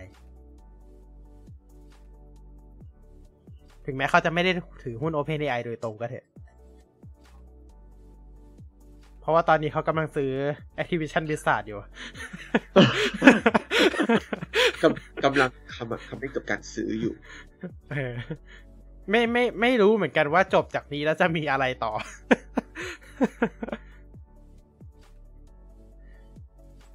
อะ ไหนๆก็ข่าว OpenAI มันจบแล้วใช่ไหม Microsoft OpenAI ก็คือ อย่างที่บอกว่า Bing มันก็มีข่าวลือออกมาว่า Bing จะใส่ตัวของ ChatGPT เนี่ยแหละ ใช่ GPT ใช่ ใช่ นั่นก็เลยทำให้ อย่างที่บอกว่ามันก็มีความเป็นไปได้สูงมากด้วยความที่ Microsoft เคยใส่ DALL-E 2 มาใน Bing หรือแบบ Microsoft Designer อยู่แล้วเนาะอืม มันทำให้ข่าวเนี้ยมันมีความเป็นไปได้สูงอยู่พอสมควร แต่ก็อย่างที่บอกครับมันก็ยังเป็นแค่ข่าวลือเนาะอ่าฮะอืมแต่ว่า Microsoft ก็ ถ้าไม่ใส่ Chat GPT มาโดยตรงอาจจะใส่เทคโนโลยีที่เทคโนโลยีเดียวกับ Chat GPT มาก็ได้เนาะอืมแน่นอนผู้ ผู้สนับสนุนรายใหญ่เขาทำได้อ่าฮะเขาทำได้นะอืมเขาทำได้นะครับ โอเค ไหนๆก็พูดถึง Microsoft ละ พูดถึง Activision Blizzard ละ ทุกคนคิดว่าตอนนี้ ผ่านมาเกือบปีแล้วที่ Microsoft Act Microsoft ประกาศซื้อ Activision Blizzard แน่นะครับ มันยังไม่จบง่ายๆ พี่จำได้มาว่าตอน Microsoft ซื้อ อ่า ซื้อค่ายไหนนะ Bethesda Cinemax ไปเนี่ย ก็ใช้เวลาประมาณครึ่งปี แต่ว่าเนี่ยบริษัทใหญ่กว่าตั้งเยอะและอย่างที่บอกว่าก่อนหน้านี้มีการ FTC มีการฟ้องฟ้อง เหมือนแบบเรื่องวางแผนผูกที่ขาดจะด้วยฟ้องเรื่องผูกขาดด้วย แต่หลายคนก็มองว่ายังไง Microsoft ก็ ชนะคดีอยู่ดี อันนี้หลายคนมองเลยนะ ว่ายังไง Microsoft ก็ชนะคดีอยู่ดี เพราะว่า ถ้าเขาจะมองเรื่องการผูกขาดของ ด้วยเกม Call of Duty แล้วเนี่ย เพราะว่าเกมใหญ่ของค่ายนี้มีเยอะใช่ไหมอย่างพวก Diablo Active Diablo Call of Duty อะไรพวกนี้ใช่ไหมซึ่งเกมประเภทนี้ยังมีส่วนแบ่งการตลาดอยู่กับเกมอื่นอยู่อีกเยอะพอสมควร ซึ่ง หลายคนมองว่าการซื้อไปเนี่ยมันยังไม่ใช่การผูกขาดเท่าไหร่ ยังมีเกมค่ายอื่นอย่าง Battlefield หรืออะไรแบบนี้ที่พอที่เป็นคู่แข่งกับ Call of Duty มาโดยตลอดเนาะอ่าฮะ ใช่ แต่ยังไม่ทันที่บริษัทสอง Microsoft จะซื้อ Activision Blizzard เสร็จเลย มีข่าวลือใหม่มาอีกแล้ว รู้ไหมครับว่าอะไร ได้ยินไหม ฮะเคยได้ยินผ่านๆไหมอ่า เรื่องนี้ไม่ได้ยิน ไม่เคยนะ Microsoft มีข่าวลือออกมาว่า Microsoft จะซื้อ Netflix โอ้ไม่ไม่ไม่เคยได้ยินเลย ไม่เคยได้ยินเลยใช่ไหมโอเค ไม่เคยได้ยินเลยจริงๆข่าวนี้ออกมาสักพักหนึ่งแล้ว แต่ว่าเราไม่ได้ อ่า เอามาพูดกันเลยนะครับ เพราะฉะนั้นเราจะมาพูดกันสักหน่อยแล้วกัน ก็คือมันมีข่าวออกมานะครับ เมื่อประมาณปลายปีที่แล้วเนี่ยว่า Microsoft นะครับ อาจจะเข้าซื้อ Netflix ในปี 2023 อ่าฮะอ่าครับ ซึ่งอย่างที่เรารู้กันดีว่า Netflix ก็คือบริการสตรีมมิ่งภาพยนตร์ซีรีส์ออนไลน์เนาะเอาจริงก็คือซีรีส์เนี้ย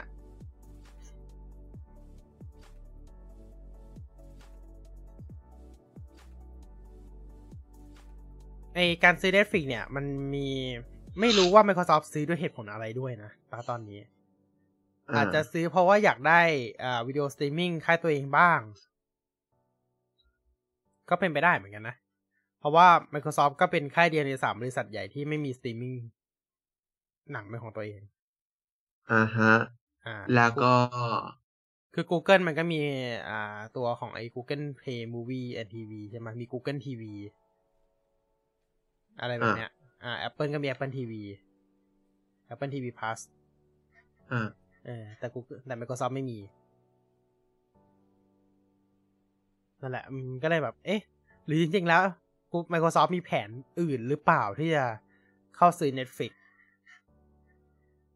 เพราะว่าอย่าลืมว่าตอนเนี้ย Microsoft ทุ่มกับวงการเกมพอสมควรเลยนะ คือตอนเนี้ย Microsoft ทุ่มอยู่หลายอย่างเหมือนกัน วงการเกม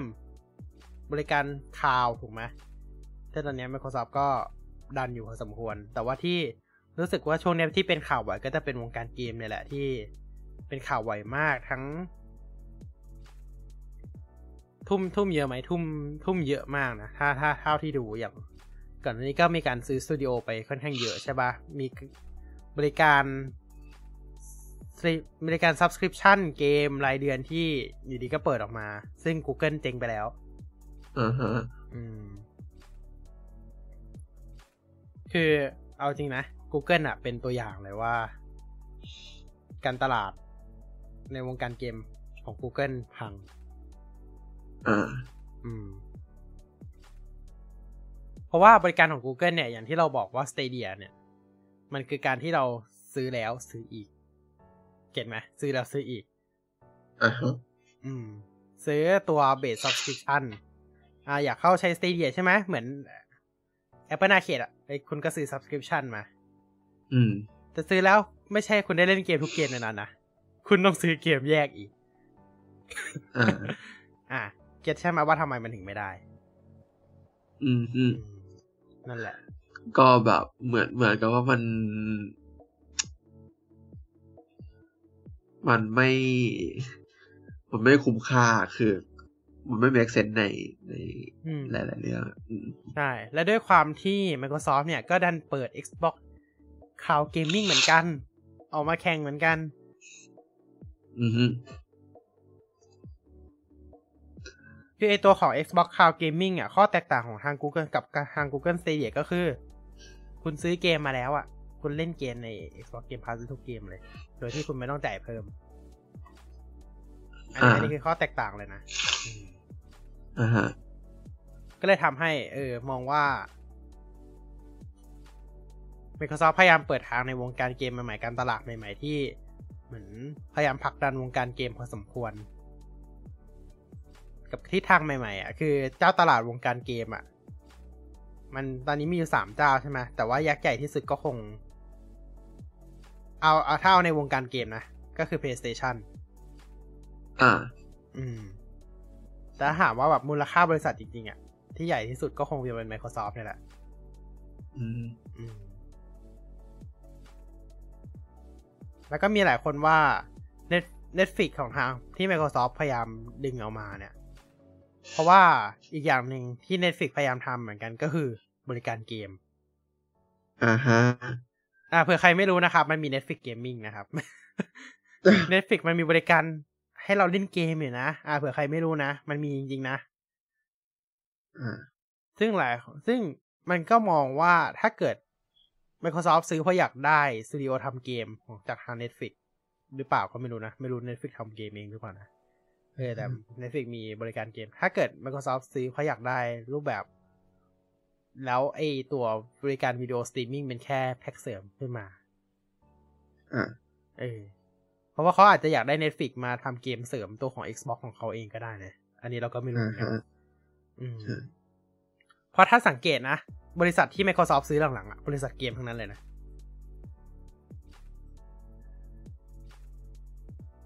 สองบริษัทล่าสุดที่มีข่าวประกาศซื้อมา เกมล้วนช่วงช่วงหลังๆ Microsoft รู้สึกจะทุ่มเงินให้กับเรื่องวงการเกมค่อนข้างเยอะๆ ใช่ใช่วงการทุ่มทุ่มเงินให้วงการเกมเยอะมากเยอะพอสมควรเลย เดี๋ยวนะ มันจริง ๆ มันมีลิสต์อยู่แหละ อาจจะมีซื้อบริษัทย่อยอาบ้างเนาะแต่ว่ามันไม่ใช่ข่าวใหญ่ไง ถ้าแบบใหญ่จริง ๆ เนี่ยก็คงจะเป็นวงการเกมที่ใหญ่ใหญ่อ่าฮะแต่ถามว่า Microsoft มีซื้อเรื่อยๆไหมก็มีซื้อเรื่อยๆแหละ มีซื้อไปอ่าเรื่อยๆ แต่ว่าแบบบริษัทใหญ่จริงๆอะก็คงไม่พ้นบริษัทวงการเกม ที่ทุ่มลงไปนะตอนนี้นะเอออย่าง อย่าง Cinemax ใช่ไหมแปดพันล้านดอลลาร์สหรัฐแปดพันหนึ่งร้อยแปดพันหนึ่งร้อยล้านดอลลาร์สหรัฐ ส่วนอ่า Activision Blizzard ล่าสุดหกหมื่นแปดพันเจ็ดร้อยล้านดอลลาร์สหรัฐ คือคือเยอะมากนะแต่ถ้าพูด ถ้าพูดถ้าพูดกันตามตรงเลยเผลอๆเป็นบริดิวที่แบบใหญ่ที่สุดของ Microsoft ด้วย อ่าฮะอืมนั่นแหละ มันเลยมันเลยมีปัญหาค้างกันมาจนถึงทุกวันนี้อะอืมและอีกอย่างหนึ่งอย่างที่เรารู้กันดีว่า Netflix นะตอนเนี้ย คือเอาจริงๆนะ พูดไปก็ออกทะเลไปเยอะพอสมควรเลยนะพูดไปออกทะเลเยอะมากเลยนะ อ่าเอาเป็นว่า อย่างที่เรารู้กันนะครับสำหรับบริการ Netflix เนี่ยนะตอนนี้อะมันก็มีข่าวเรื่องอายอดผู้ใช้งานตกบ้าง หลายอย่างเนาะแล้วก็ทำให้ Netflix เนี่ยพยายามทำหาแผนตลาดแผนการตลาดรูปแบบใหม่อยู่ แต่ก็มีแผนการตลาดที่ก็ไม่ได้เป็นไปได้ด้วยดี พอสมควรในระดับหนึ่งก็คือ แน่นอน Netflix จะมี อย่างที่เรารู้กันนะครับ ว่าจะมีการเปิดแพ็คโฆษณาขั้น แพ็คที่มีโฆษณาคุณง่ายๆคือเสียอ่าเสียตั้งค์ถูกกว่าเพื่อรับชมแล้วมีโฆษณาขั้น อ่าอืม แล้วก็ที่สำคัญที่สุดก็คือ อ่า มันจะให้เหมือนกับตัว Netflix เนี่ย จะไม่สามารถแชร์ user กันได้ละเขาจะปิดไม่ให้ไม่ให้เราแชร์ไม่ให้เราแชร์ user ไม่กันแล้ว ไม่ไม่ให้สร้าง user กันนะอืม ก็คือปกติแล้วเนี่ย ก็คือป้องกัน เออหนึ่งอีเมลเนี่ยเราสามารถแชร์ password ได้ แล้วก็จะมีโปรไฟล์ในนั้นอีกประมาณห้าอันใช่ไหมห้าโปรไฟล์ใช่ใช่ใช่แต่ว่าเขาจะปิดแล้วนะครับ อันนี้เป็นข่าวที่ออกมาเนาะอันนั่นหมายความเป็นอืมเป็นอีกหนึ่งมาตรการป้องกันไม่ให้ ไม่ไมไม่ให้เขาเรียกว่าอะไรเอ่อรวมบ้านอืม แต่ยิ่งทำแบบเนี้ยดูเหมือนว่ายอดผู้ใช้งานจะลดลง จะลงใช่ซึ่งก็เป็นเรื่องใช่ถ้าถ้ายอดผู้ใช้งานไม่ลงนี่สิแปลกคือนไม่ดีหลายคนอาจจะคิดว่าอ้าวก็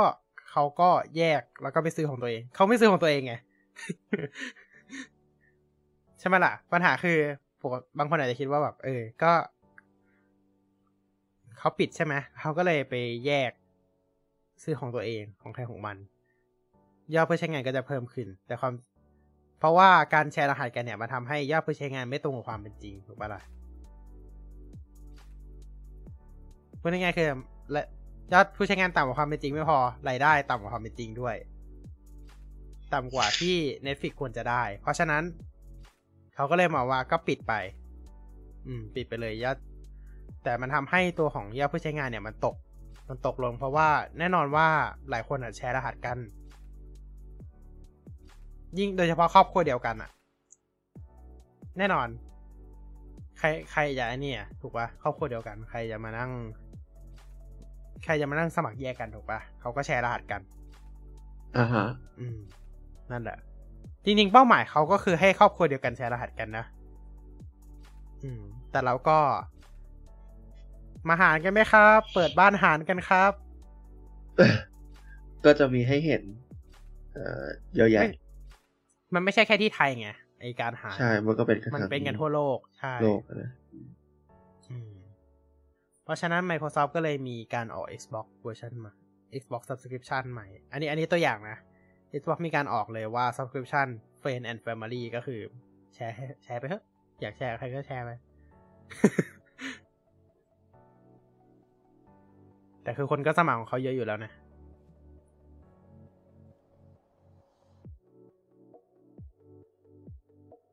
นั่นแหละ อืม นี่นี่ก็คือ Netflix เนาะ ออกทะเลเยอะมากเลยครับ ขออภัยด้วย โอเค นี่คือเรื่องของ เราเราเริ่มไปที่ Chat GPT ไม่ใช่เหรอ ใช่ เราเริ่มไปที่ Chat GPT ไม่ใช่เหรอ โอเค เราจะได้เข้า CES ไหมเนี่ยวันเนี้ยนั่นน่ะสิครับหรือ CS ต้องไปให้อย่างอย่างรวดเร็ว นั่นดิอืม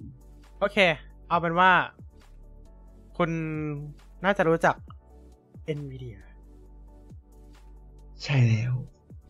เขาอ่าทำอะไรพี่พี่เล่นไม่ไม่ไม่ไม่ไม่ใช่ไม่ใช่ไม่ใช่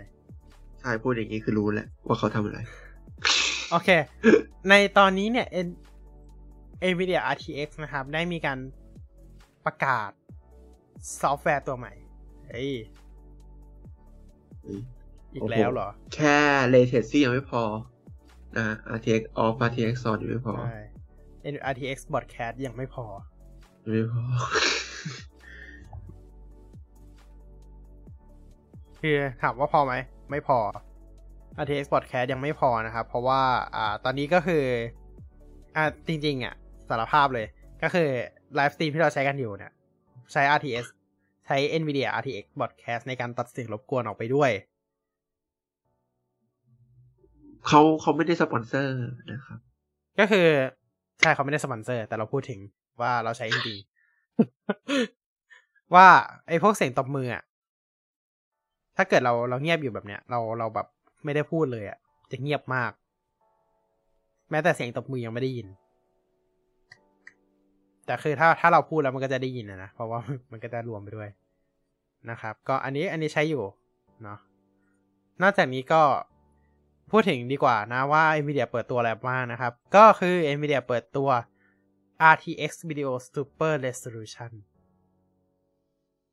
พอเดาได้ไหมว่ามันคืออะไรอัพสเกลลิงแน่นอน แน่นอน มันคือ อุปกรณ์ upscaling แน่นอนครับ ก็ อย่างที่เรารู้กันดีนะครับว่า อ่าตัวของปัญหาตอนนี้ก็คือ ไอเรื่องของงาน upscaling เนี่ย ในปัจจุบันเนี่ย มันอยู่ในวงการเกมมาสักพักหนึ่งแล้ว ก็คือการเปิด RTX หรือ อะไรแบบเนี้ย เพื่อใช้ AI ในการอัพภาพขึ้นไปทำให้ frame rate ของเกมเนี่ย มันเยอะขึ้นกว่าที่มัน render แบบนั้นจริง ๆ อย่างเช่น อ่า คุณแสดงผลเกม 1080 เปิด RTX ก็คือเปิด Ray Tracing เนี่ย เฟรมมัน drop แน่นอน เขาก็ใช้วิธีการ ปรับภาพให้มันเหลือ HD ก็คือ 720p แล้วก็การใช้การ upscale ขึ้นมาเป็น 1080p หรือ Full HD ใช่ เพื่อให้ เวลามัน render ภาพเนี่ย มัน render แค่ HD และใช้ AI เนี่ยมา upscale ภาพเอาอ่าทำให้เออ frame rate มันสูงขึ้น เออ แน่นอนเกมมันทำได้ วิดีโอก็ต้องทำได้อ่าฮะอ่าฮะใช่ แน่นอนครับว่า NVIDIA มีการเปิดตัวตัวของ RTX Video Super Resolution ตัวนี้เนี่ย เพื่อ upscale ตัวของวิดีโอ ตัวไหนก็ได้ที่อยู่ระหว่าง 360p ถึง 1440p ก็คือพูดง่ายๆคือ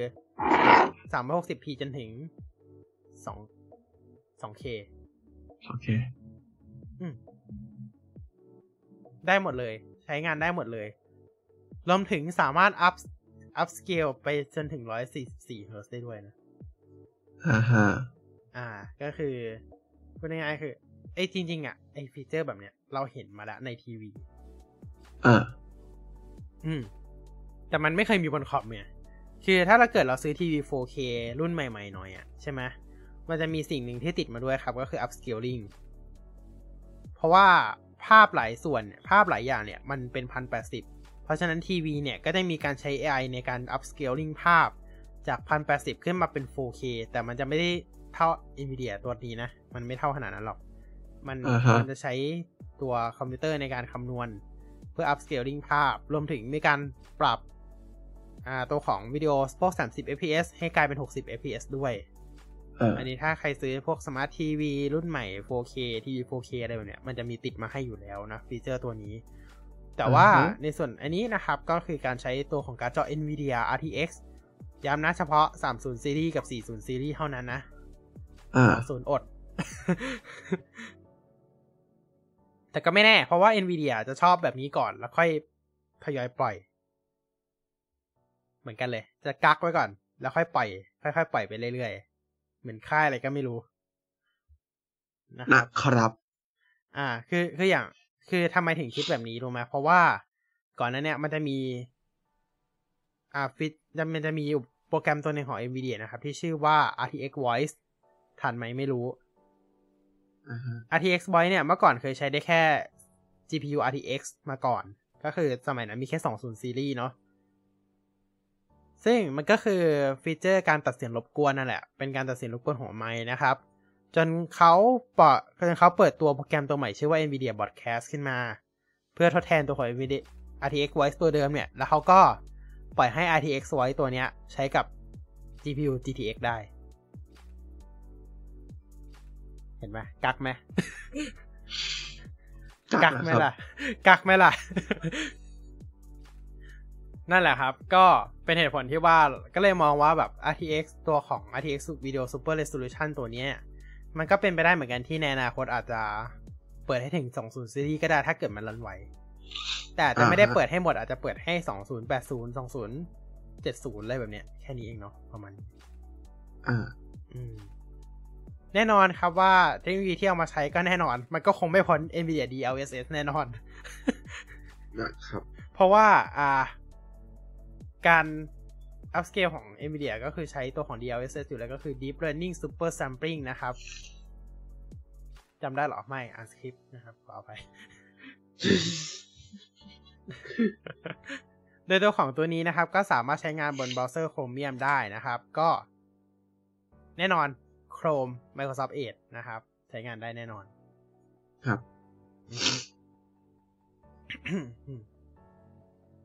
ก็ยังโชคดีนะครับ ที่ RTX 30 Series ยังคงยังใช้ได้ด้วยเนาะยังไม่โดนทิ้งทิ้งคว้างครับผมๆเพราะมันเพิ่งมันเพิ่งซีรีส์อ่ามันเพิ่งเพราะ 40 แล็ปท็อปยังไม่ปล่อยเลยครับ ใช่ครับนะครับ 40 แล็ปท็อปยังไม่ปล่อยเลยนะ ก็น่าจะเป็นเพราะสาเหตุนั้นแหละครับ แต่อย่าลืมนะว่าไอ้30 ซีรีส์บางตัว อ่า ประสิทธิภาพมันต่ำกว่าไอ้ตัว20ซีรีส์บางตัวอีกนะ พวก50นะ ยังไงก็ต่ำกว่า80อยู่แล้วอ่าอ่าอ่าแต่ว่าที่ที่มันที่มันใช้ได้อาจจะเป็นเพราะว่าเรื่องของชิปพวกชิปเดียชิปเรเ a ซิ่งชิป AI ที่มันอยู่ในตัวของ GPU มันใหม่กว่า มันเป็นรุ่นใหม่กว่าก็เป็นไปได้เหมือนกันอ่าฮะเหมือนที่ว่าทำไมบางฟีเจอร์ของ Apple ถึงใช้ได้แค่ A สิบสองขึ้นไปอะไรแบบขึ้เนี้นยไปอืมอืมมันน่าจะสไตล์เดียวกันเนาะก็คือแบบ จริง ๆ เครื่องเก่าก็ เครื่องเก่าบางตัวจะแรงกว่าด้วย แต่อย่างเช่น เครื่องเก่าบางตัวจะแรงกว่า แต่ว่ามันทำไม่ได้เพราะว่าไม่มีชิป NPU ตัวนี้ อ่า NPU Neural Engine นะครับ อืม โอเค อะเรามาข่าวฝั่ง Apple มากดีกว่า เราเราทะเลทลายออกไปไกลมากแล้วแบบออกทะเลไกลมาก อะมาฝั่ง Apple มากดีกว่า ตอนนี้ Apple มีข่าวอะไรไหม Apple ไม่มี บอกได้เลยนะครับว่าบริษัทนี้เขาเขาเขาเขาเงียบมากเลยครับช่วงช่วงช่วงที่ผ่านมาเขาเงียบมาก แต่ว่าก็คือคือส่วนใหญ่อะข่าวที่เป็นเกี่ยวกับ Apple เนี่ย ช่วงเนี้ยจะเป็นข่าวเลือดเนอะอืมเพราะว่า มันมันก็มีแบบความเขาเรียกว่าอะไร ความคาดหวัง Product ใหม่อืมๆหลายใช่ๆอย่างจากใช่ Apple อะใช่รวมถึง Product เอ่อ Product ตระกูลใหม่ด้วยนะครับ อืมใช่ครับ ซึ่งเอ่ออย่างหนึ่งที่ก็ไม่น่าจะพลาดเลยเนอะก็คือ Apple Silicon ตัวใหม่ที่ Apple ก็ได้พลาดเดดไลน์สองปี transition แล้วเรียบร้อยนะครับ กับการที่เขายังไม่ได้เปิดตัวตัว Mac Pro Mac Pro จริงๆเขาออกมาคือคือที่เราบอกว่าที่เราเหลือแค่ Mac Pro เนี่ยเพราะเขายืนยันไงว่าเขาจะเปิดตัว อะใช่ เพราะเขา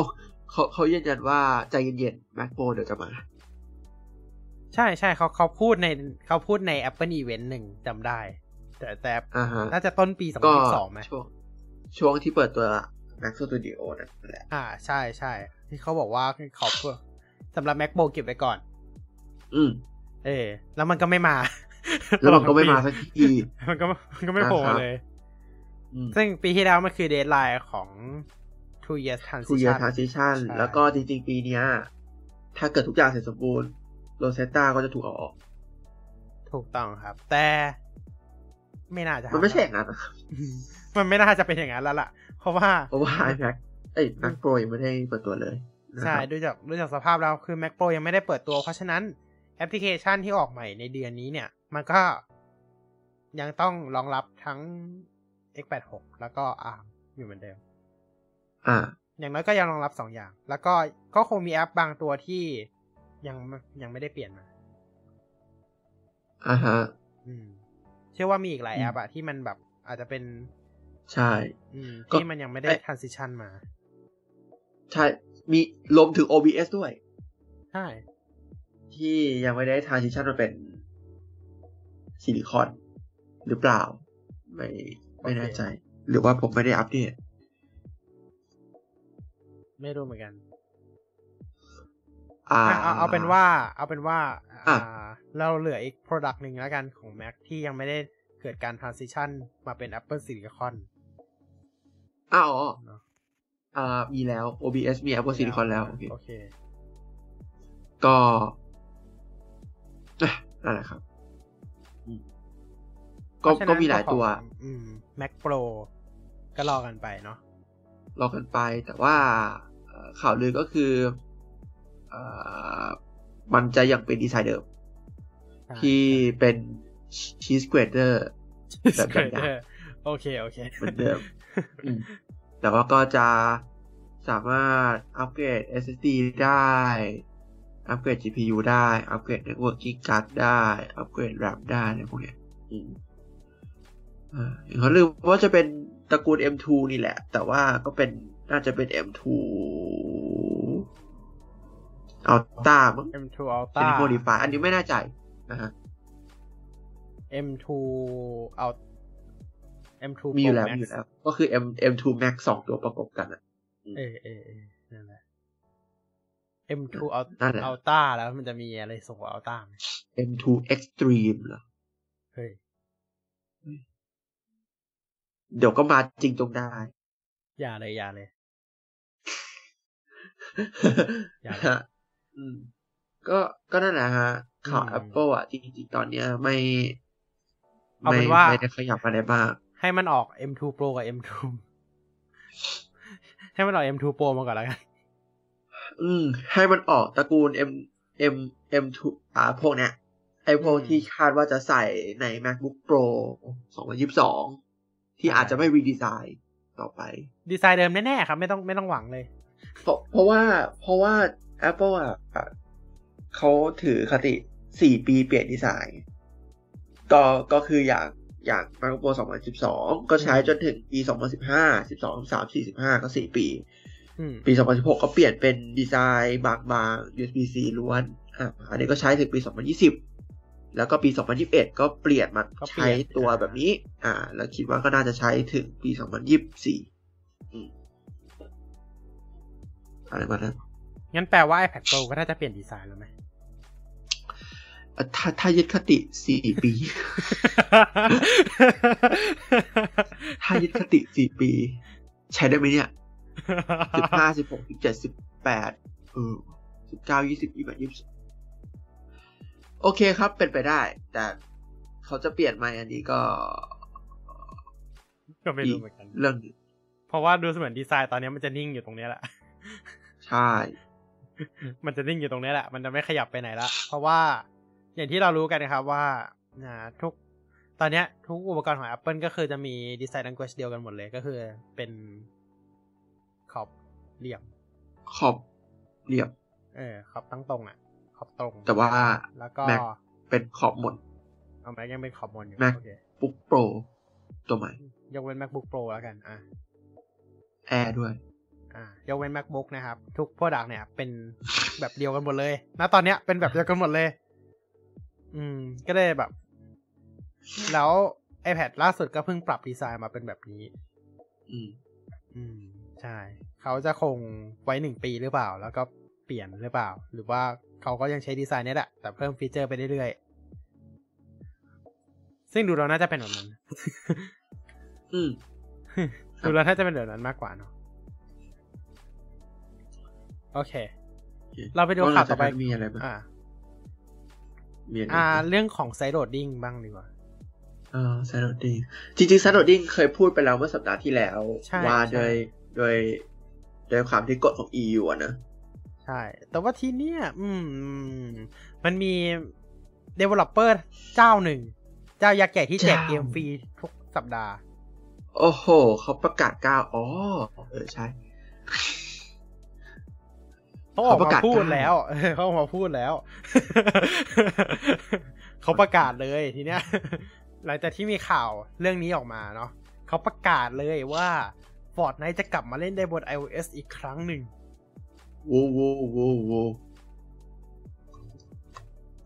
ว้าว ไม่ได้ค่อยน่าตื่นเต้นเท่าไหร่เพราะไม่ได้เล่นคือคืออย่างที่เรารู้กันดีครับว่า Fortnite เนี่ยจริง ๆ มันมีปัญหาทุกสโตร์เลยครับ ไม่ใช่เฉพาะ Apple แต่บังเอิญว่า Android มันไซด์โหลดได้บังบังเอิญ Android มันมันมันติดที่ว่ามัน sideload ได้ แล้วมันไม่มีปัญหาก็คือจ่าย APK ที่ไหน ก็โหลดที่ได้อะใช่ครับ คือเอาจริงๆนะ แม้กระทั่งตอน partner กับซัมซุงเนี่ยขอโทษนะ มันยังไม่เอาลง Galaxy Store เลยอ่าฮะตอน partner กับซัมซุงอะ มันมันให้มาเป็นอะไรรู้ปะ ใน Store อะมันเป็น Fortnite Installer อ่าโหลดมาปุ๊บ แล้วมันก็ค่อยไปโหลด APK ออกมาจากข้างนอกอีกทีนึง โอ้ สุดยอดอ่าสุดยอด สุดยอดครับ ไม่ได้ลง store ซัมซุงเอง แต่ก็ก็ให้ใช่ installer ให้ Installer มาไอ้ยสุดยอดไหมล่ะ ตอนนั้นอะ โอ้โห โคตรสุดเลย สุดมาก ๆ แต่แน่นอน อันนั้นมันคือ Android มันทำได้ แต่ iOS คนละเรื่องกันครับ อืม iOS คือคนละเรื่องกัน ใช่ iOS ทำไม่ได้นะครับด้วยด้วยกฎที่ว่าห้าม sideload เนาะมัน sideload ไม่ได้นะครับคือถึงแม้มันจะพลิกแพลงไป sideload กันได้ก็เถอะ แต่ว่าโดยทั่วไปแล้วมัน sideload ไม่ได้นะครับ แล้วก็อย่างที่เรารู้กันนะครับว่าทุกเจ้าน่ะ ทุกแบรนด์นั่นแหละ มีค่าคอมมิชชั่นสามสิบเปอร์เซ็นต์อืม อืม แล้วเราเคยพูดไปแล้วเรื่องนี้ด้วยนะว่ามีสเต็ปยังไงหนึ่งจุดห้าเปอร์เซ็นกระโดดข้ามไปสามสิบเปอร์เซ็นเป็นยังไง เนาะเรามีเรามีนะเคคยรับพูดไปย้อนแล้กลับวไปว่าฟังได้อืมไม่รู้คลิปไหนอะสักน่าสักไลฟ์หไม่นึ่งแบบน่าจะที่แล้วไม่ก็สองอันไม่ก็อืมที่แล้วที่แล้วอืมใช่ สักเทควีแคสหนึ่งแหละครับ ก็มีการพูดถึงเรื่องคอมมิชชั่นไปแล้วด้วยเรื่องของสามสิบเปอร์เซ็นกับสิบห้าเปอร์เซ็นว่ารายได้เท่าไหร่ถึงจะสิบห้าเปอร์เซ็นรายได้เท่าไหร่ถึงจะสามสิบเปอร์เซ็นเนาะ อ่าอันนี้เรามีพูดไปแล้วนะครับ ซึ่งมาทำให้อ่า Epic ไม่พอใจมากแล้วก็ทำการเรียกว่าไงดี คือตอนนั้นอะ Epic ก็คืออ่าใส่ตัวของ payment system ของตัวเอง โดยที่แน่นอนผิดกฎ Apple เออโดยที่ทาง Apple ตั้งขึ้นไว้ทำให้ตัวแอปของอีของ Fortnite เนี่ยถูกลบออกจาก App Store ไปนะตอนนั้นอ่าฮะอ่า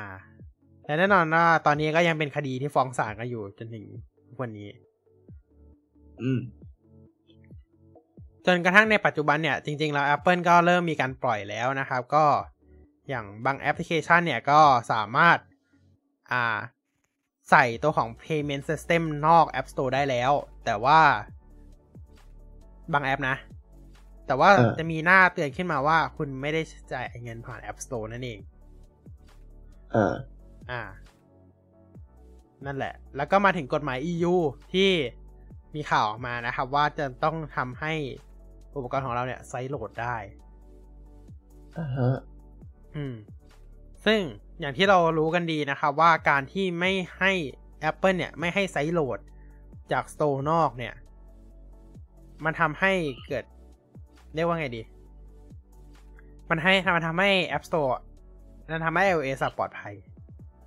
อ่าฮะก ว่า Android อืมซึ่งซึ่งคือมันเป็นมันเป็นหนึ่งในแกนสำคัญเลย ที่ทำให้ iOS ปลอดจากมาแวร์ซะส่วนใหญ่ทั้งส่วนใหญ่เพราะว่าจริงๆแล้วใน App Store มันก็มีหลุดหลุดหลุดมาบ้างแหละ มันก็มีหลุดๆมาบ้างเรื่อยๆแต่ก็ส่วนใหญ่ก็ได้อะใช่ เพราะว่ามันเป็นระบบปิดนั่นเอง แต่การที่อ่าแบบเนี้ยจะสามารถติดตั้ง App Store Third Party App Store ได้เนี่ย ก็น่าสนใจเหมือนกันว่าทาง Apple จะจัดการเรื่องนี้ยังไงอืมอืม ก็เห็นมีข่าวมาเนาะว่าทาง Apple ก็มีการเอาวิศวกรมาดูแลในส่วนนี้แล้วด้วยเนาะอ่าฮะแต่เรื่อง sideload เนี่ย เอ่อ อย่า อย่า จริง ๆ ไม่อยากจะให้ดีใจไปนะเพราะว่าถ้าเกิดว่ามันเป็นเฉพาะใน EU อะซอฟต์แวร์อะมันทำได้ง่ายกว่าฮาร์ดแวร์ ใช่ มันล็อก็คืกอได้ล็อกนะครับ region ไปมันเลยล็อก region ได้เนาะก็อ่าคือแต่ล็อกไปเฉพาะอืมเครื่องที่ขายใน EU เลย ใช่ครับถ้าไม่ได้ถ่ายก็ไม่แถมคือหรือว่าจะจะทำคือหรือว่าจะทำเหมือน Android ก็ได้นะ ก็คือแบบ ล็อกคือแบบอ่าไซโหลดได้แต่แบบล็อกล็อกหนาแน่นขึ้น ล็อกหนาแน่นอะ อืม อืมคือไซโหลดได้จริงนะ แต่ว่าล็อกหนาแน่นมากเลย คือ Android อะ มันไม่ใช่ไซโหลดง่ายๆเหมือนเมื่อก่อนละเหมือนกันก็คือ คือเดี๋ยวนี้มันก็สั่งสามารถกด APK แล้วกด install ได้เหมือนเดิมแหละ แต่ว่าไซโหลดเนี่ย มันต้องมาเดี๋ยวนี้มีการล็อกให้ลงได้เฉพาะบางแอปด้วย อย่างเช่น อ่า เราต้องไปกดอนุญาตก่อนว่า เราจะทำการติดตั้ง APK จากแอปนี้ เราก็ต้องไปกดว่า เออเรายินยอมให้ APK ลง APK จากแอปนี้ก่อน เราก็ติดตั้งอ่าใช่มันไปจะถามเออมันจะถามว่าอ่าฮะอ่า ยินยอมไหมอ่า พอเราเปิดยินยอมปุ๊บ มันก็เราก็สามารถติดตั้ง APK จากแอปนี้ได้ ถ้าเราไปติดตั้งจากแอปอื่น เราก็ต้องไปกดใหม่เหมือนกัน ก็เหมือนเป็นาฮะ permission แต่ละแอปไปว่าแบบเออให้ติดตั้ง APK ได้ไม่เหมือนเข้าถึงรูปภาพเลยประมาณเดียวกันเข้าถึงรูปภาพเข้าถึงกล้องเลยเหมือนกันเลย ก็คือเป็นอ่า permission แต่ละแอปไปเลย อืม ซึ่งเรามองว่า Apple ก็คง อาจจะน่าจะต้องประมาณนี้แหละ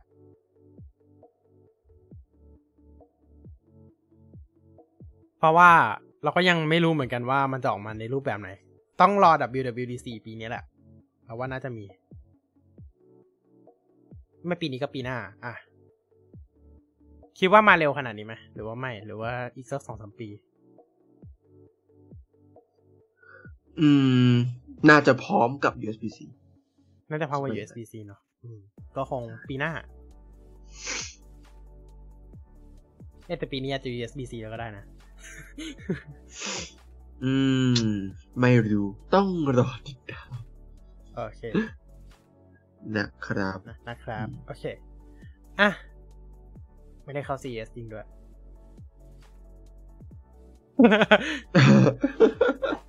ไม่ได้เข้า CES จริงด้วย ฮึมฮึมฮึมฮึมอะจริงๆจริงๆเราก็มีแอบพูด CES ไปบางเรื่องแล้วเหมือนกันนะอ่าอย่างเช่น RTX เมื่อกี้อ่าเราพี่แอบพูดไปแล้วบ้างนะครับ ไม่ใช่มี อ่า ไม่ไม่ไม่ไม่ใช่ปล่อยทิ้งทิ้งคว้างๆไปนะครับเนาะอ่าฮะอะเรามาดูที่เราว่าข่าวในไทยอะลงเยอะมากเลยก็คือ Honda อ่า Honda จะมากับโซนี่ทใช่ำรถยนต์ รถ EV เนาะรถ EV ใหม่อืมซึ่งในมุมมองของผมนั้น โอเคครับไม่พูดดีกว่า ก็มีการเปิดตัวโปรโตไทป์ตัวใหม่นะครับ ที่งาน CES 2023 นะครับ ก็อืมอันยิงจับมือกับโซนี่แล้ว ไม่รู้สิ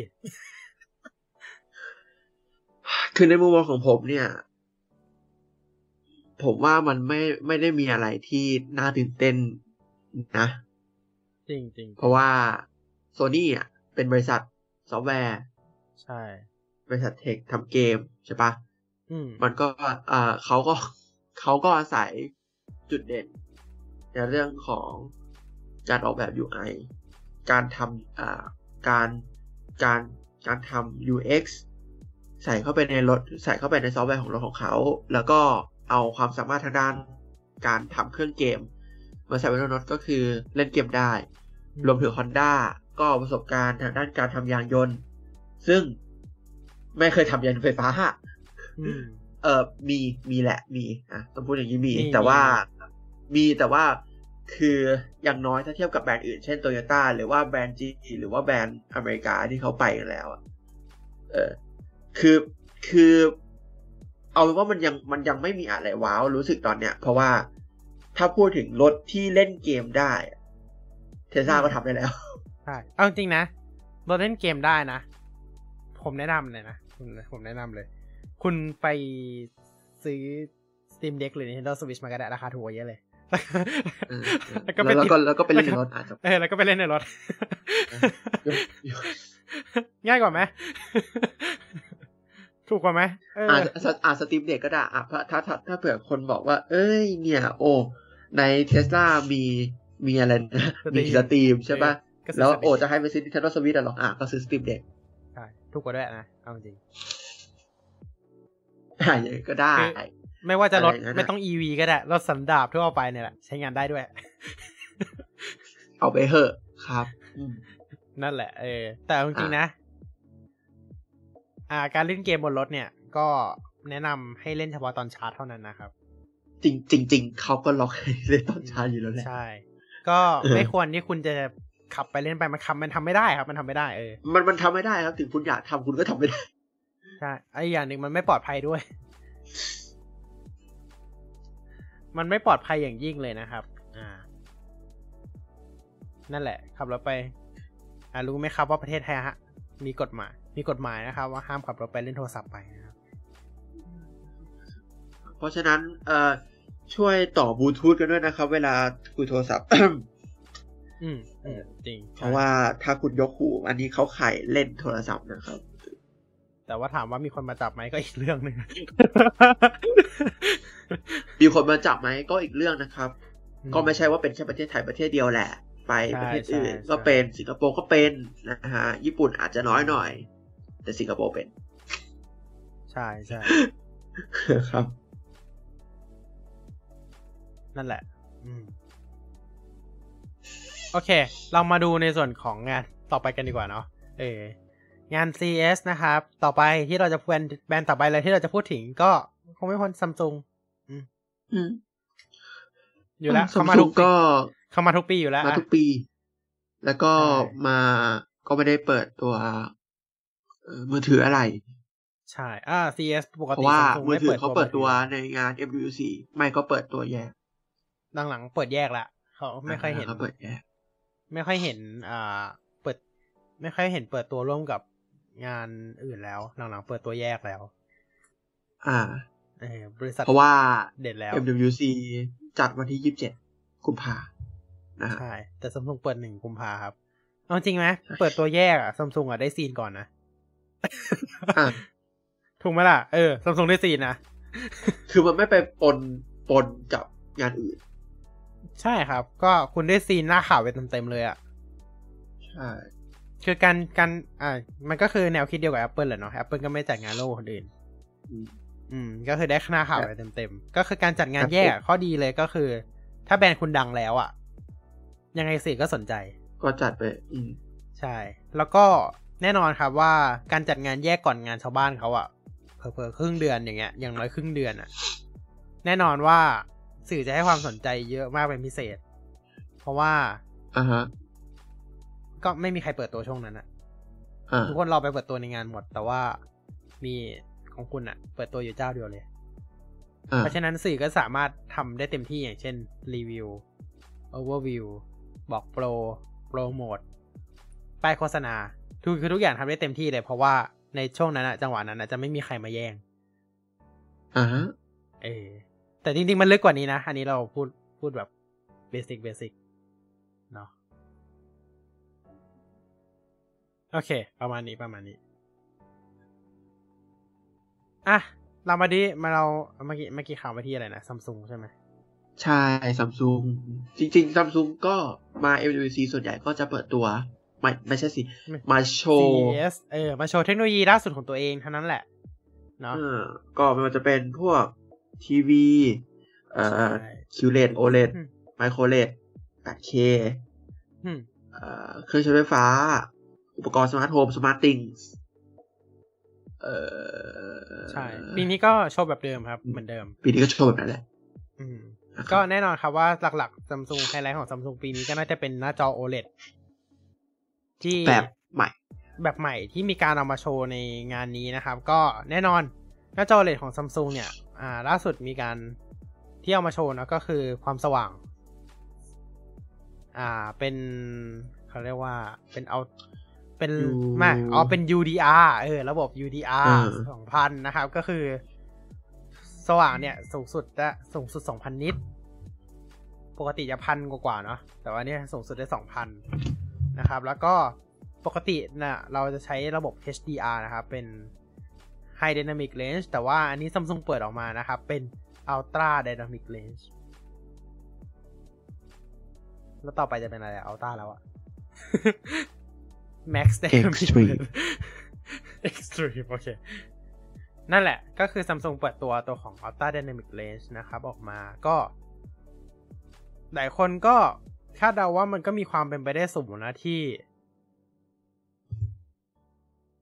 จะเอามาใช้กับแฟกชิปที่อย่าง S24 อะ S23 ไม่น่าทันละเปิดเปิดเปิดเอ่อ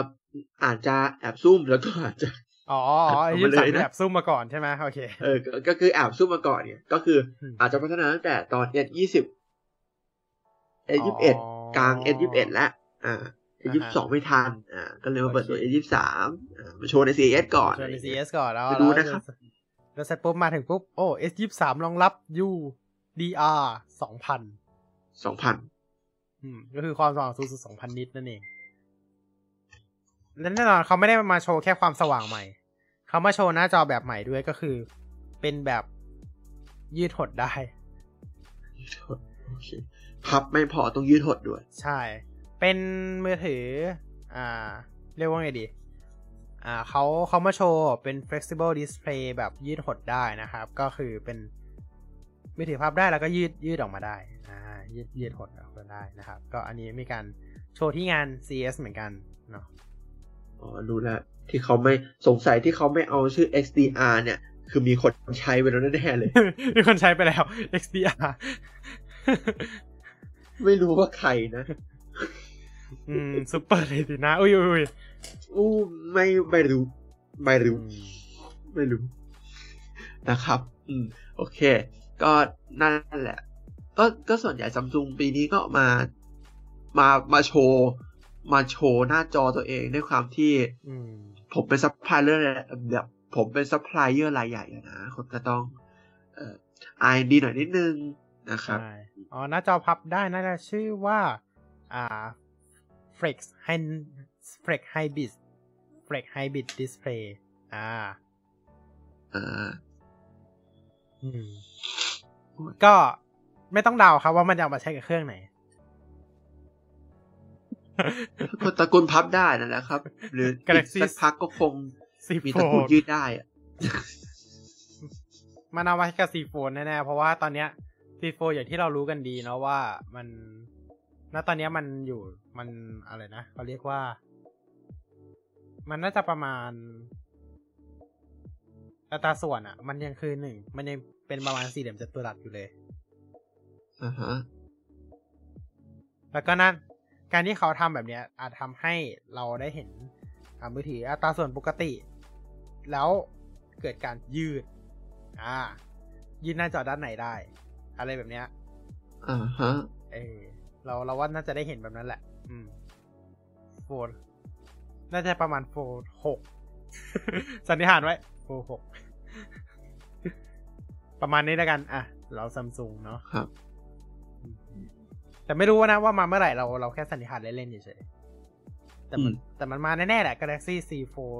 รุ่นสักรุ่นหนึ่งอะ อืมอืมโอเค อะ ต่อไป แน่นอน Snapdragon มีการเปิดตัวฟีเจอร์ใหม่ครับ ก็คือ Snapdragon Satellite เอ้ยใช่ Satellite อ่านั่นแหละ Satellite แน่นอนครับว่าอย่างที่เรารู้กันดีว่าฟีเจอร์ใหญ่ใน iPhone 14 ที่เราไม่ได้ใช้กันนั่นเองก็คือ Emergency SO ก็เราใช้ไม่ได้ไงอืมผิดตรงไหนเออก็คือแอปก็คือ Emergency SOS ผ่านดาวเทียมนั่นเองนะครับฮะแล้วก็ถ้าเป็นถ้าเป็นที่จีนก็ Huawei ก็มี Satellite ของตัวเองอืม ใช่ในตอนนี้ที่ก็ใช้ไม่ได้เช่นกันนะครับอ่าใช่ไทยคือใช้ไทยใช้ไม่ได้สักที่อะอะพูดนี้นะในตอนนี้นะครับก็ควอคอมควอคอมก็ได้ประกาศออกมานะครับ ว่าจะมีการนำตัวของ Satellite Messaging นะครับ มาบนสมาร์ทโฟน Android แล้วนะครับ ก็แน่นอน SOS Emergency เนาะแล้วก็แน่นอนครับใช่ว่าจะต้องเป็น รุ่นใหม่ด้วย อย่างน้อยๆ ก็ต้อง Snap 8 Gen 2 นะครับ อ่า Snap 8 Gen 2 ที่มากับโมเด็ม X7 10 ใช่ อ่า ใช่ครับ ก็ถ้าถ้าถ้าให้คิดนะ ก็น่าจะเป็น Galaxy S23 นี่แหละ แน่นอน แน่นอน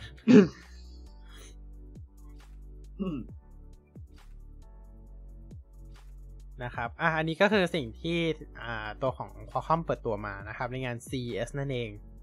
อืมแล้วก็อ่า Android ทีนี้เราพูดไปแล้วเรื่องของ Android ที่เปิดตัวในงานก็คืออ่า Android Auto UI ใหม่นะครับ แล้วก็มีการเรื่องของ Auto Transfer Music ด้วยนะครับ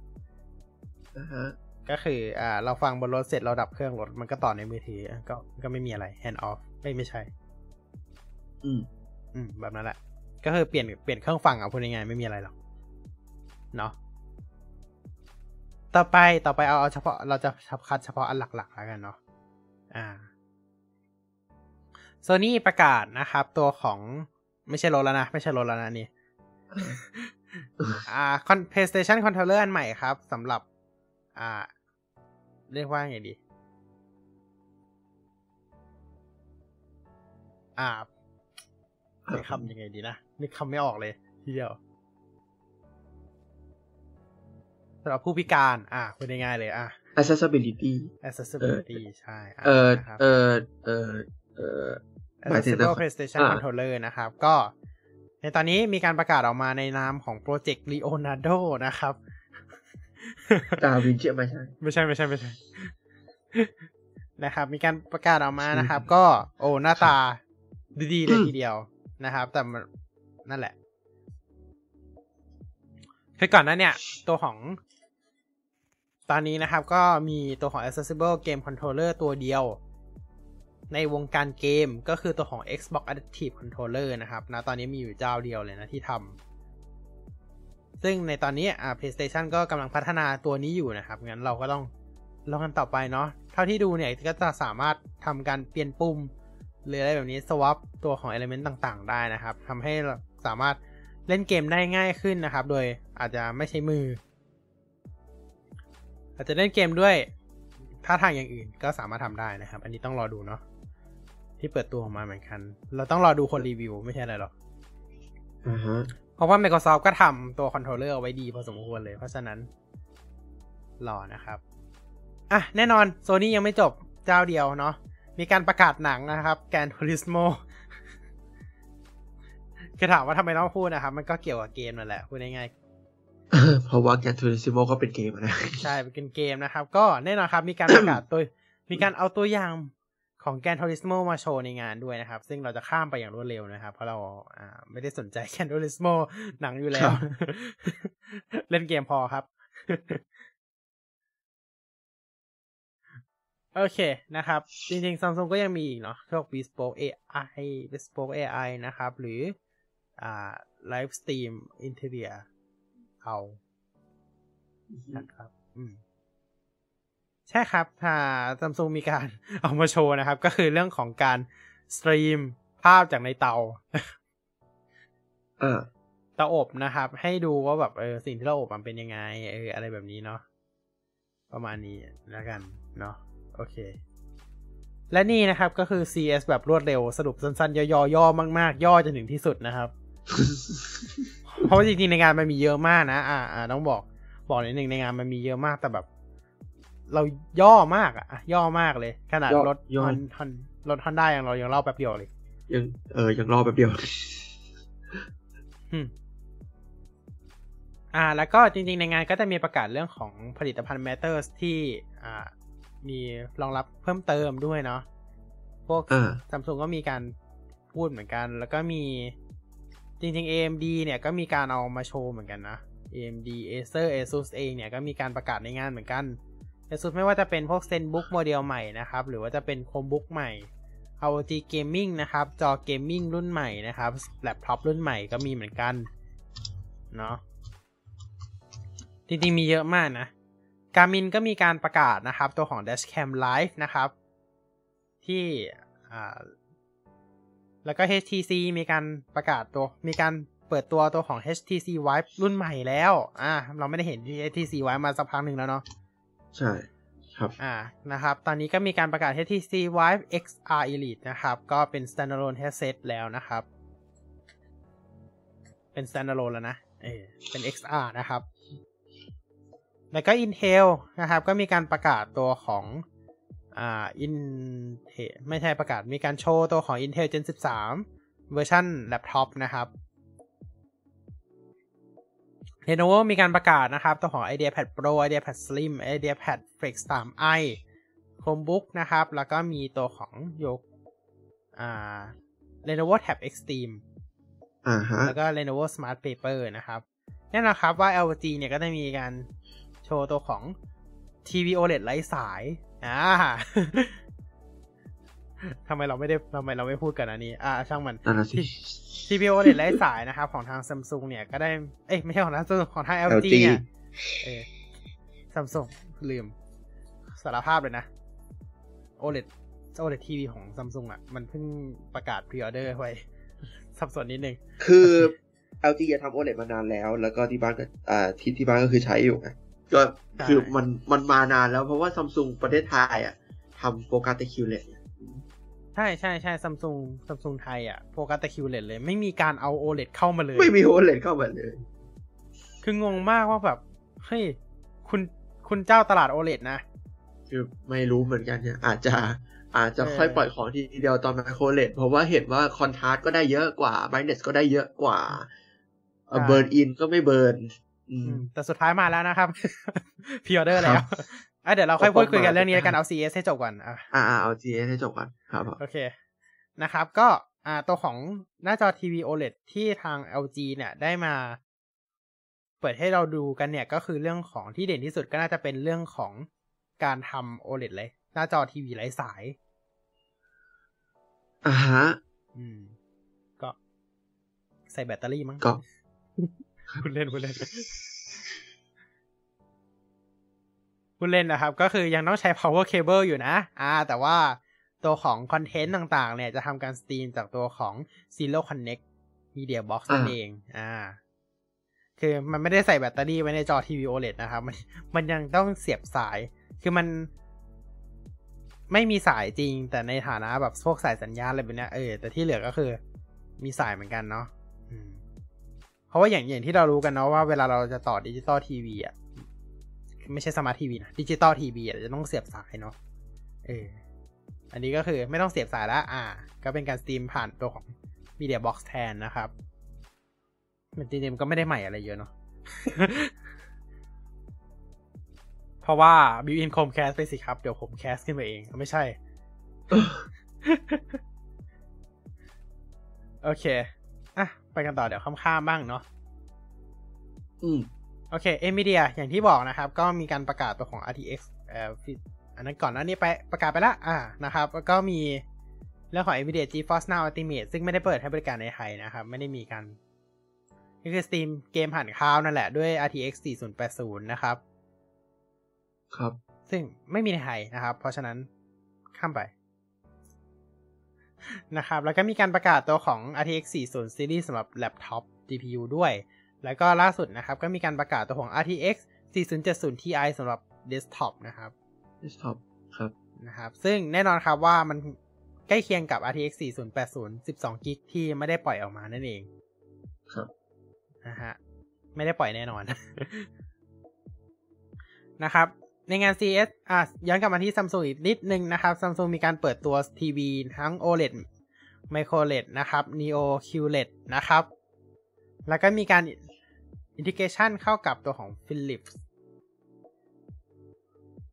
เพื่อใช้งานตัวของ Smart Lighting ด้วยนะครับ อ่า เออเป็นนะครับผม อ่า เดี๋ยวเดี๋ยวขอย้อนเอ้ยไม่ใช่เดี๋ยวขอเสริม NVIDIA อีกนิดนึงนะครับอ่าแล้วแล้วก็อีกอย่างหนึ่งที่ NVIDIA บอกมาก็คือในเรื่องของการอัปเดต NVIDIA Broadcast นะครับอ่าอ่าอ่าอัปเดตเวอร์ชัน1.4 เพิ่มในส่วนของฟีเจอร์ Eye Contact นะครับปรับสายตาให้มองตลอดให้มองจอตลอดนะครับอ่าโอเค นี่นะครับ ก็เดี๋ยวเดี๋ยวจริงๆก็มีอยู่นะ แต่ไม่ได้กดให้ดู อืมจริงๆชำเลืองตาก็ไม่เหมือนชำเลืองตาครับ แต่ว่าตอนนี้ของเรามันยังเป็น 1.3อยู่ไง อ่า อ่า ต้องรอ ต้องรอ นี่ก็ปล่อย 1.4 มามีฟีเจอร์ในเรื่องของการปรับสายตาให้มองจอตลอดนะครับ แก้ปัญหาเรื่องการชำเลืองตาอ่านสคริปต์นะครับผม ใช่ครับ อ่า ดีครับอ่าเพราะว่าของทาง Microsoft เองเนี่ย ต้องใช้ NPU อ่าให้เหมือนแซงไงก็ไม่รู้ เพราะว่าก่อนอันนี้อย่างที่เรารู้กันนะครับ ว่าไอ้ฟีเจอร์ที่เมื่อกี้พูดมาเนาะ Microsoft เนี่ยมีการประกาศในงาน Microsoft Event ตอนงาน Surface ที่ผ่านมานะครับ แต่ว่าฟีเจอร์ที่ใช้ฟีเจอร์ที่ประกาศออกมาเนี่ย มันนั้นใช้ได้แค่ตัวรุ่น Snap ไม่ใช่ Microsoft ตัว ARM นั่นเองเวอร์ชัน ARM ก็คือ Windows on ARM เพราะว่ามันต้องใช้ NPU ครับ อะอืมไม่เป็นไร เรามาใช้ NVIDIA Broadcast แทนก็ได้ ครับผมไม่ง้อเอาไม่ใช่ ไม่โอ้ครับ เพราะฉะนั้นใครมีกราฟิกการ์ด NVIDIA นะครับเพราะว่ายังไง Intel มันไม่มีมัน NPU อะเอาจากไหนอะอืมเออเนาะครับ นั่นแหละนะครับอ่าเพราะฉะนั้นก็รอรอโหลดกันได้เลยเนาะอืมสำหรับใครมี NPU ก็ใช้ของ Windows ได้นะครับ คือตอนเนี้ย NVIDIA Broadcast อย่างที่บอกเนาะมันก็จะมีตอนเนี้ยไม่มีเรื่องของการเบอร์แบ็กกราวอยู่แล้วนะครับณปัจจุบันซึ่งทำได้ดีไหมก็ระดับหนึ่งอะระดับหนึ่งเลยทำได้ดีระดับหนึ่งเลย มันก็เหมือนพวกพระเทศทั่วไปก็คือถ้าเกิดมีแบบช่อง ถ้าเกิดยิ่งเราใช้ไมค์บูมอะยิ่งหนักเลยอืมคอนเดนเซอร์อะไรแบบที่มันแบบมีการเอามีโครง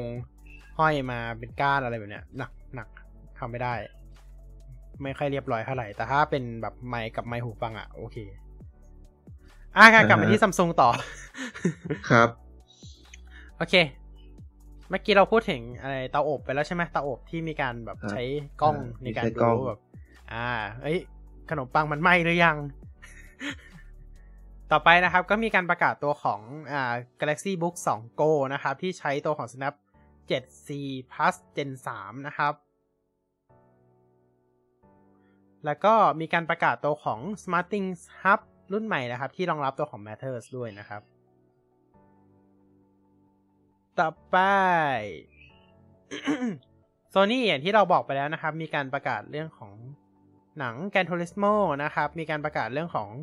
อ่าฮอนด้าที่พันเนอร์กับ Honda นะครับ จริงๆอ่าฮะเขาเปิดวันวางจำหน่ายแล้วด้วยนะ ก็ ก็คือปลายปี 2024-25ประมาณเนี้ยเนาะ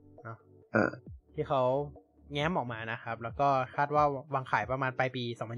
2025หรืออ่าถึงฮะ2026นะครับ โอเค แล้วก็นอกจากมีการประกาศอ่าเผยตัวของ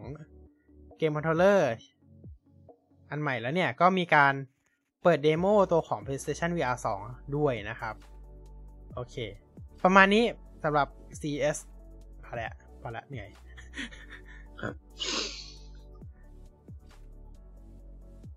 เยอะเยอะเยอะมากแล้วอะนะครับสำหรับเติม AMD อีกนิดนึงไหมอะ7,000 CD Mobile CPU นะครับ แล้วก็มีเปิดตัวตัวของ RX 7,000 ตัวของ Mobile CPU ด้วยนะครับ อะ ประมาณนี้ เดี๋ยวน้อยใจ เดี๋ยวแฟน AMD น้อยใจ เราเราพูด Nvidia ซะเยอะเลยเดี๋ยวแฟน AMD น้อยใจ นะครับ โอเค ประมาณนี้แล้วกัน ว้าว สองชั่วโมงสิบสองนาที เราก็ควรที่จะต้องจบแล้วนะครับ ก่อนจากกันไปเอาไม่ใช่ นี่ อีกนิดนึง Nintendo นะครับ มีการประกาศตัวอย่างใหม่ของตัวของเกม Fire Emblem Engage นะครับ สามารถไปดูได้แล้วเนาะเราไม่ได้เปิดให้ดูหรอก ครับ ครับ โอเค ประมาณนี้นะครับ ประมาณนี้ เย่เย่เย่ โอเคไว้เดี๋ยวเราจบเลยเนาะไม่มีอะไรเพิ่มเติมแล้วเนาะอ่าฮะอ่าไม่มีละอืมก็คิดว่าน่าจะเคลียร์หมดถ้าเคลียร์หมดเท่าที่ดูแล้วเอ็ล่ะอ่าเคลียร์ถ้าหมดเท่าที่แล้วดูซีเอสก็มีแค่นี้อืมใช่ ต้องต้องเคลียร์ให้หมดนะครับเพราะเดี๋ยวเราจะไม่มาตอนอีกสักระยะเออใช่ใช่ใช่โอเคอะเอาเป็นว่า ถ้าเกิดชื่นชอบนะครับ อย่าลืมฝากกดไลค์กดแชร์ด้วยนะครับ กดติดตามทุกช่องทางด้วยนะครับ แล้วก็อย่าลืมฝากกด subscribe ด้วยนะครับ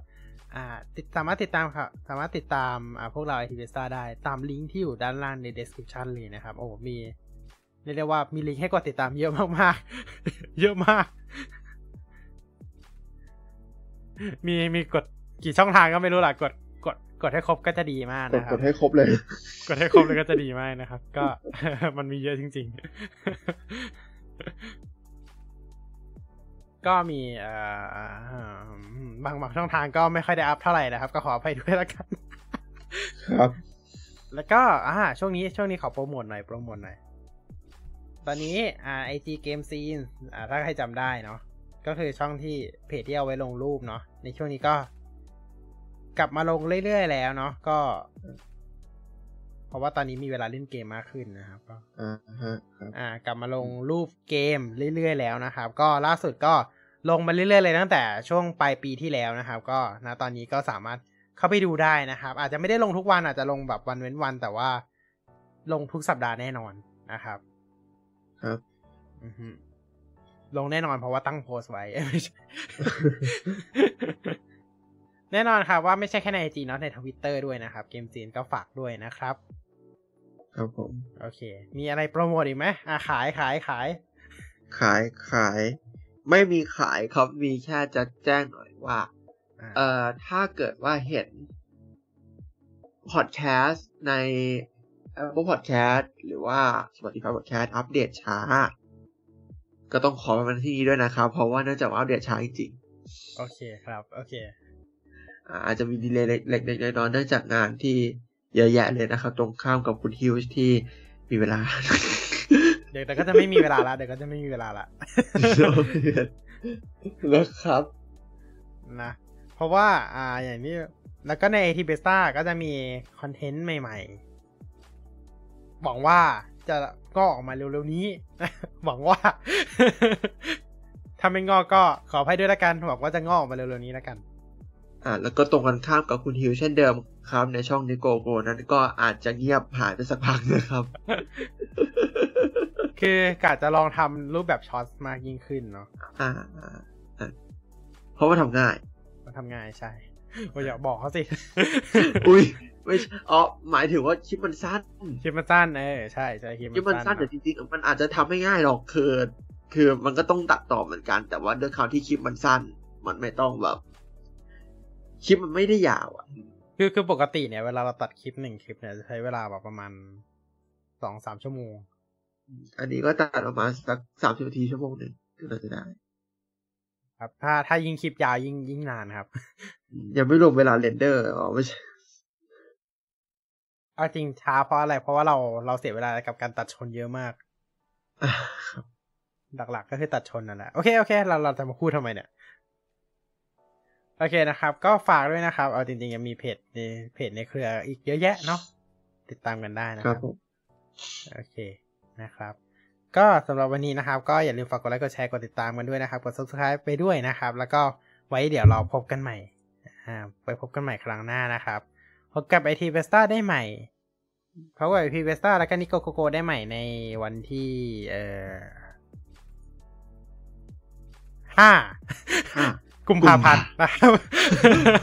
ได้ยินเสียงคลิกเปิดปฏิทินนี่สิคลิปมาประเด็นโอเคอ่าห้าเดี๋ยวใช่เดี๋ยวที่ห้าในวันที่แบบกำลังแบบกำลังในวันที่ เอ่อห้าซีนดีเมื่อกี้นะครับไว้พบกันใหม่ วันที่ห้ากุมภาพบกับเทควิแคสได้ใหม่นะครับ ในวันนั้นนั่นแหละนะครับ EP ที่เจ็ดสิบแปดแล้วนะครับ ก็ข อบคุณที่ยังติดตามกันมาจนถึงวันนี้นะครับ แล้วเดี๋ยวแล้วเดี๋ยวไว้เราพบกันใหม่ครับ สวัสดีครับ สวัสดีครับ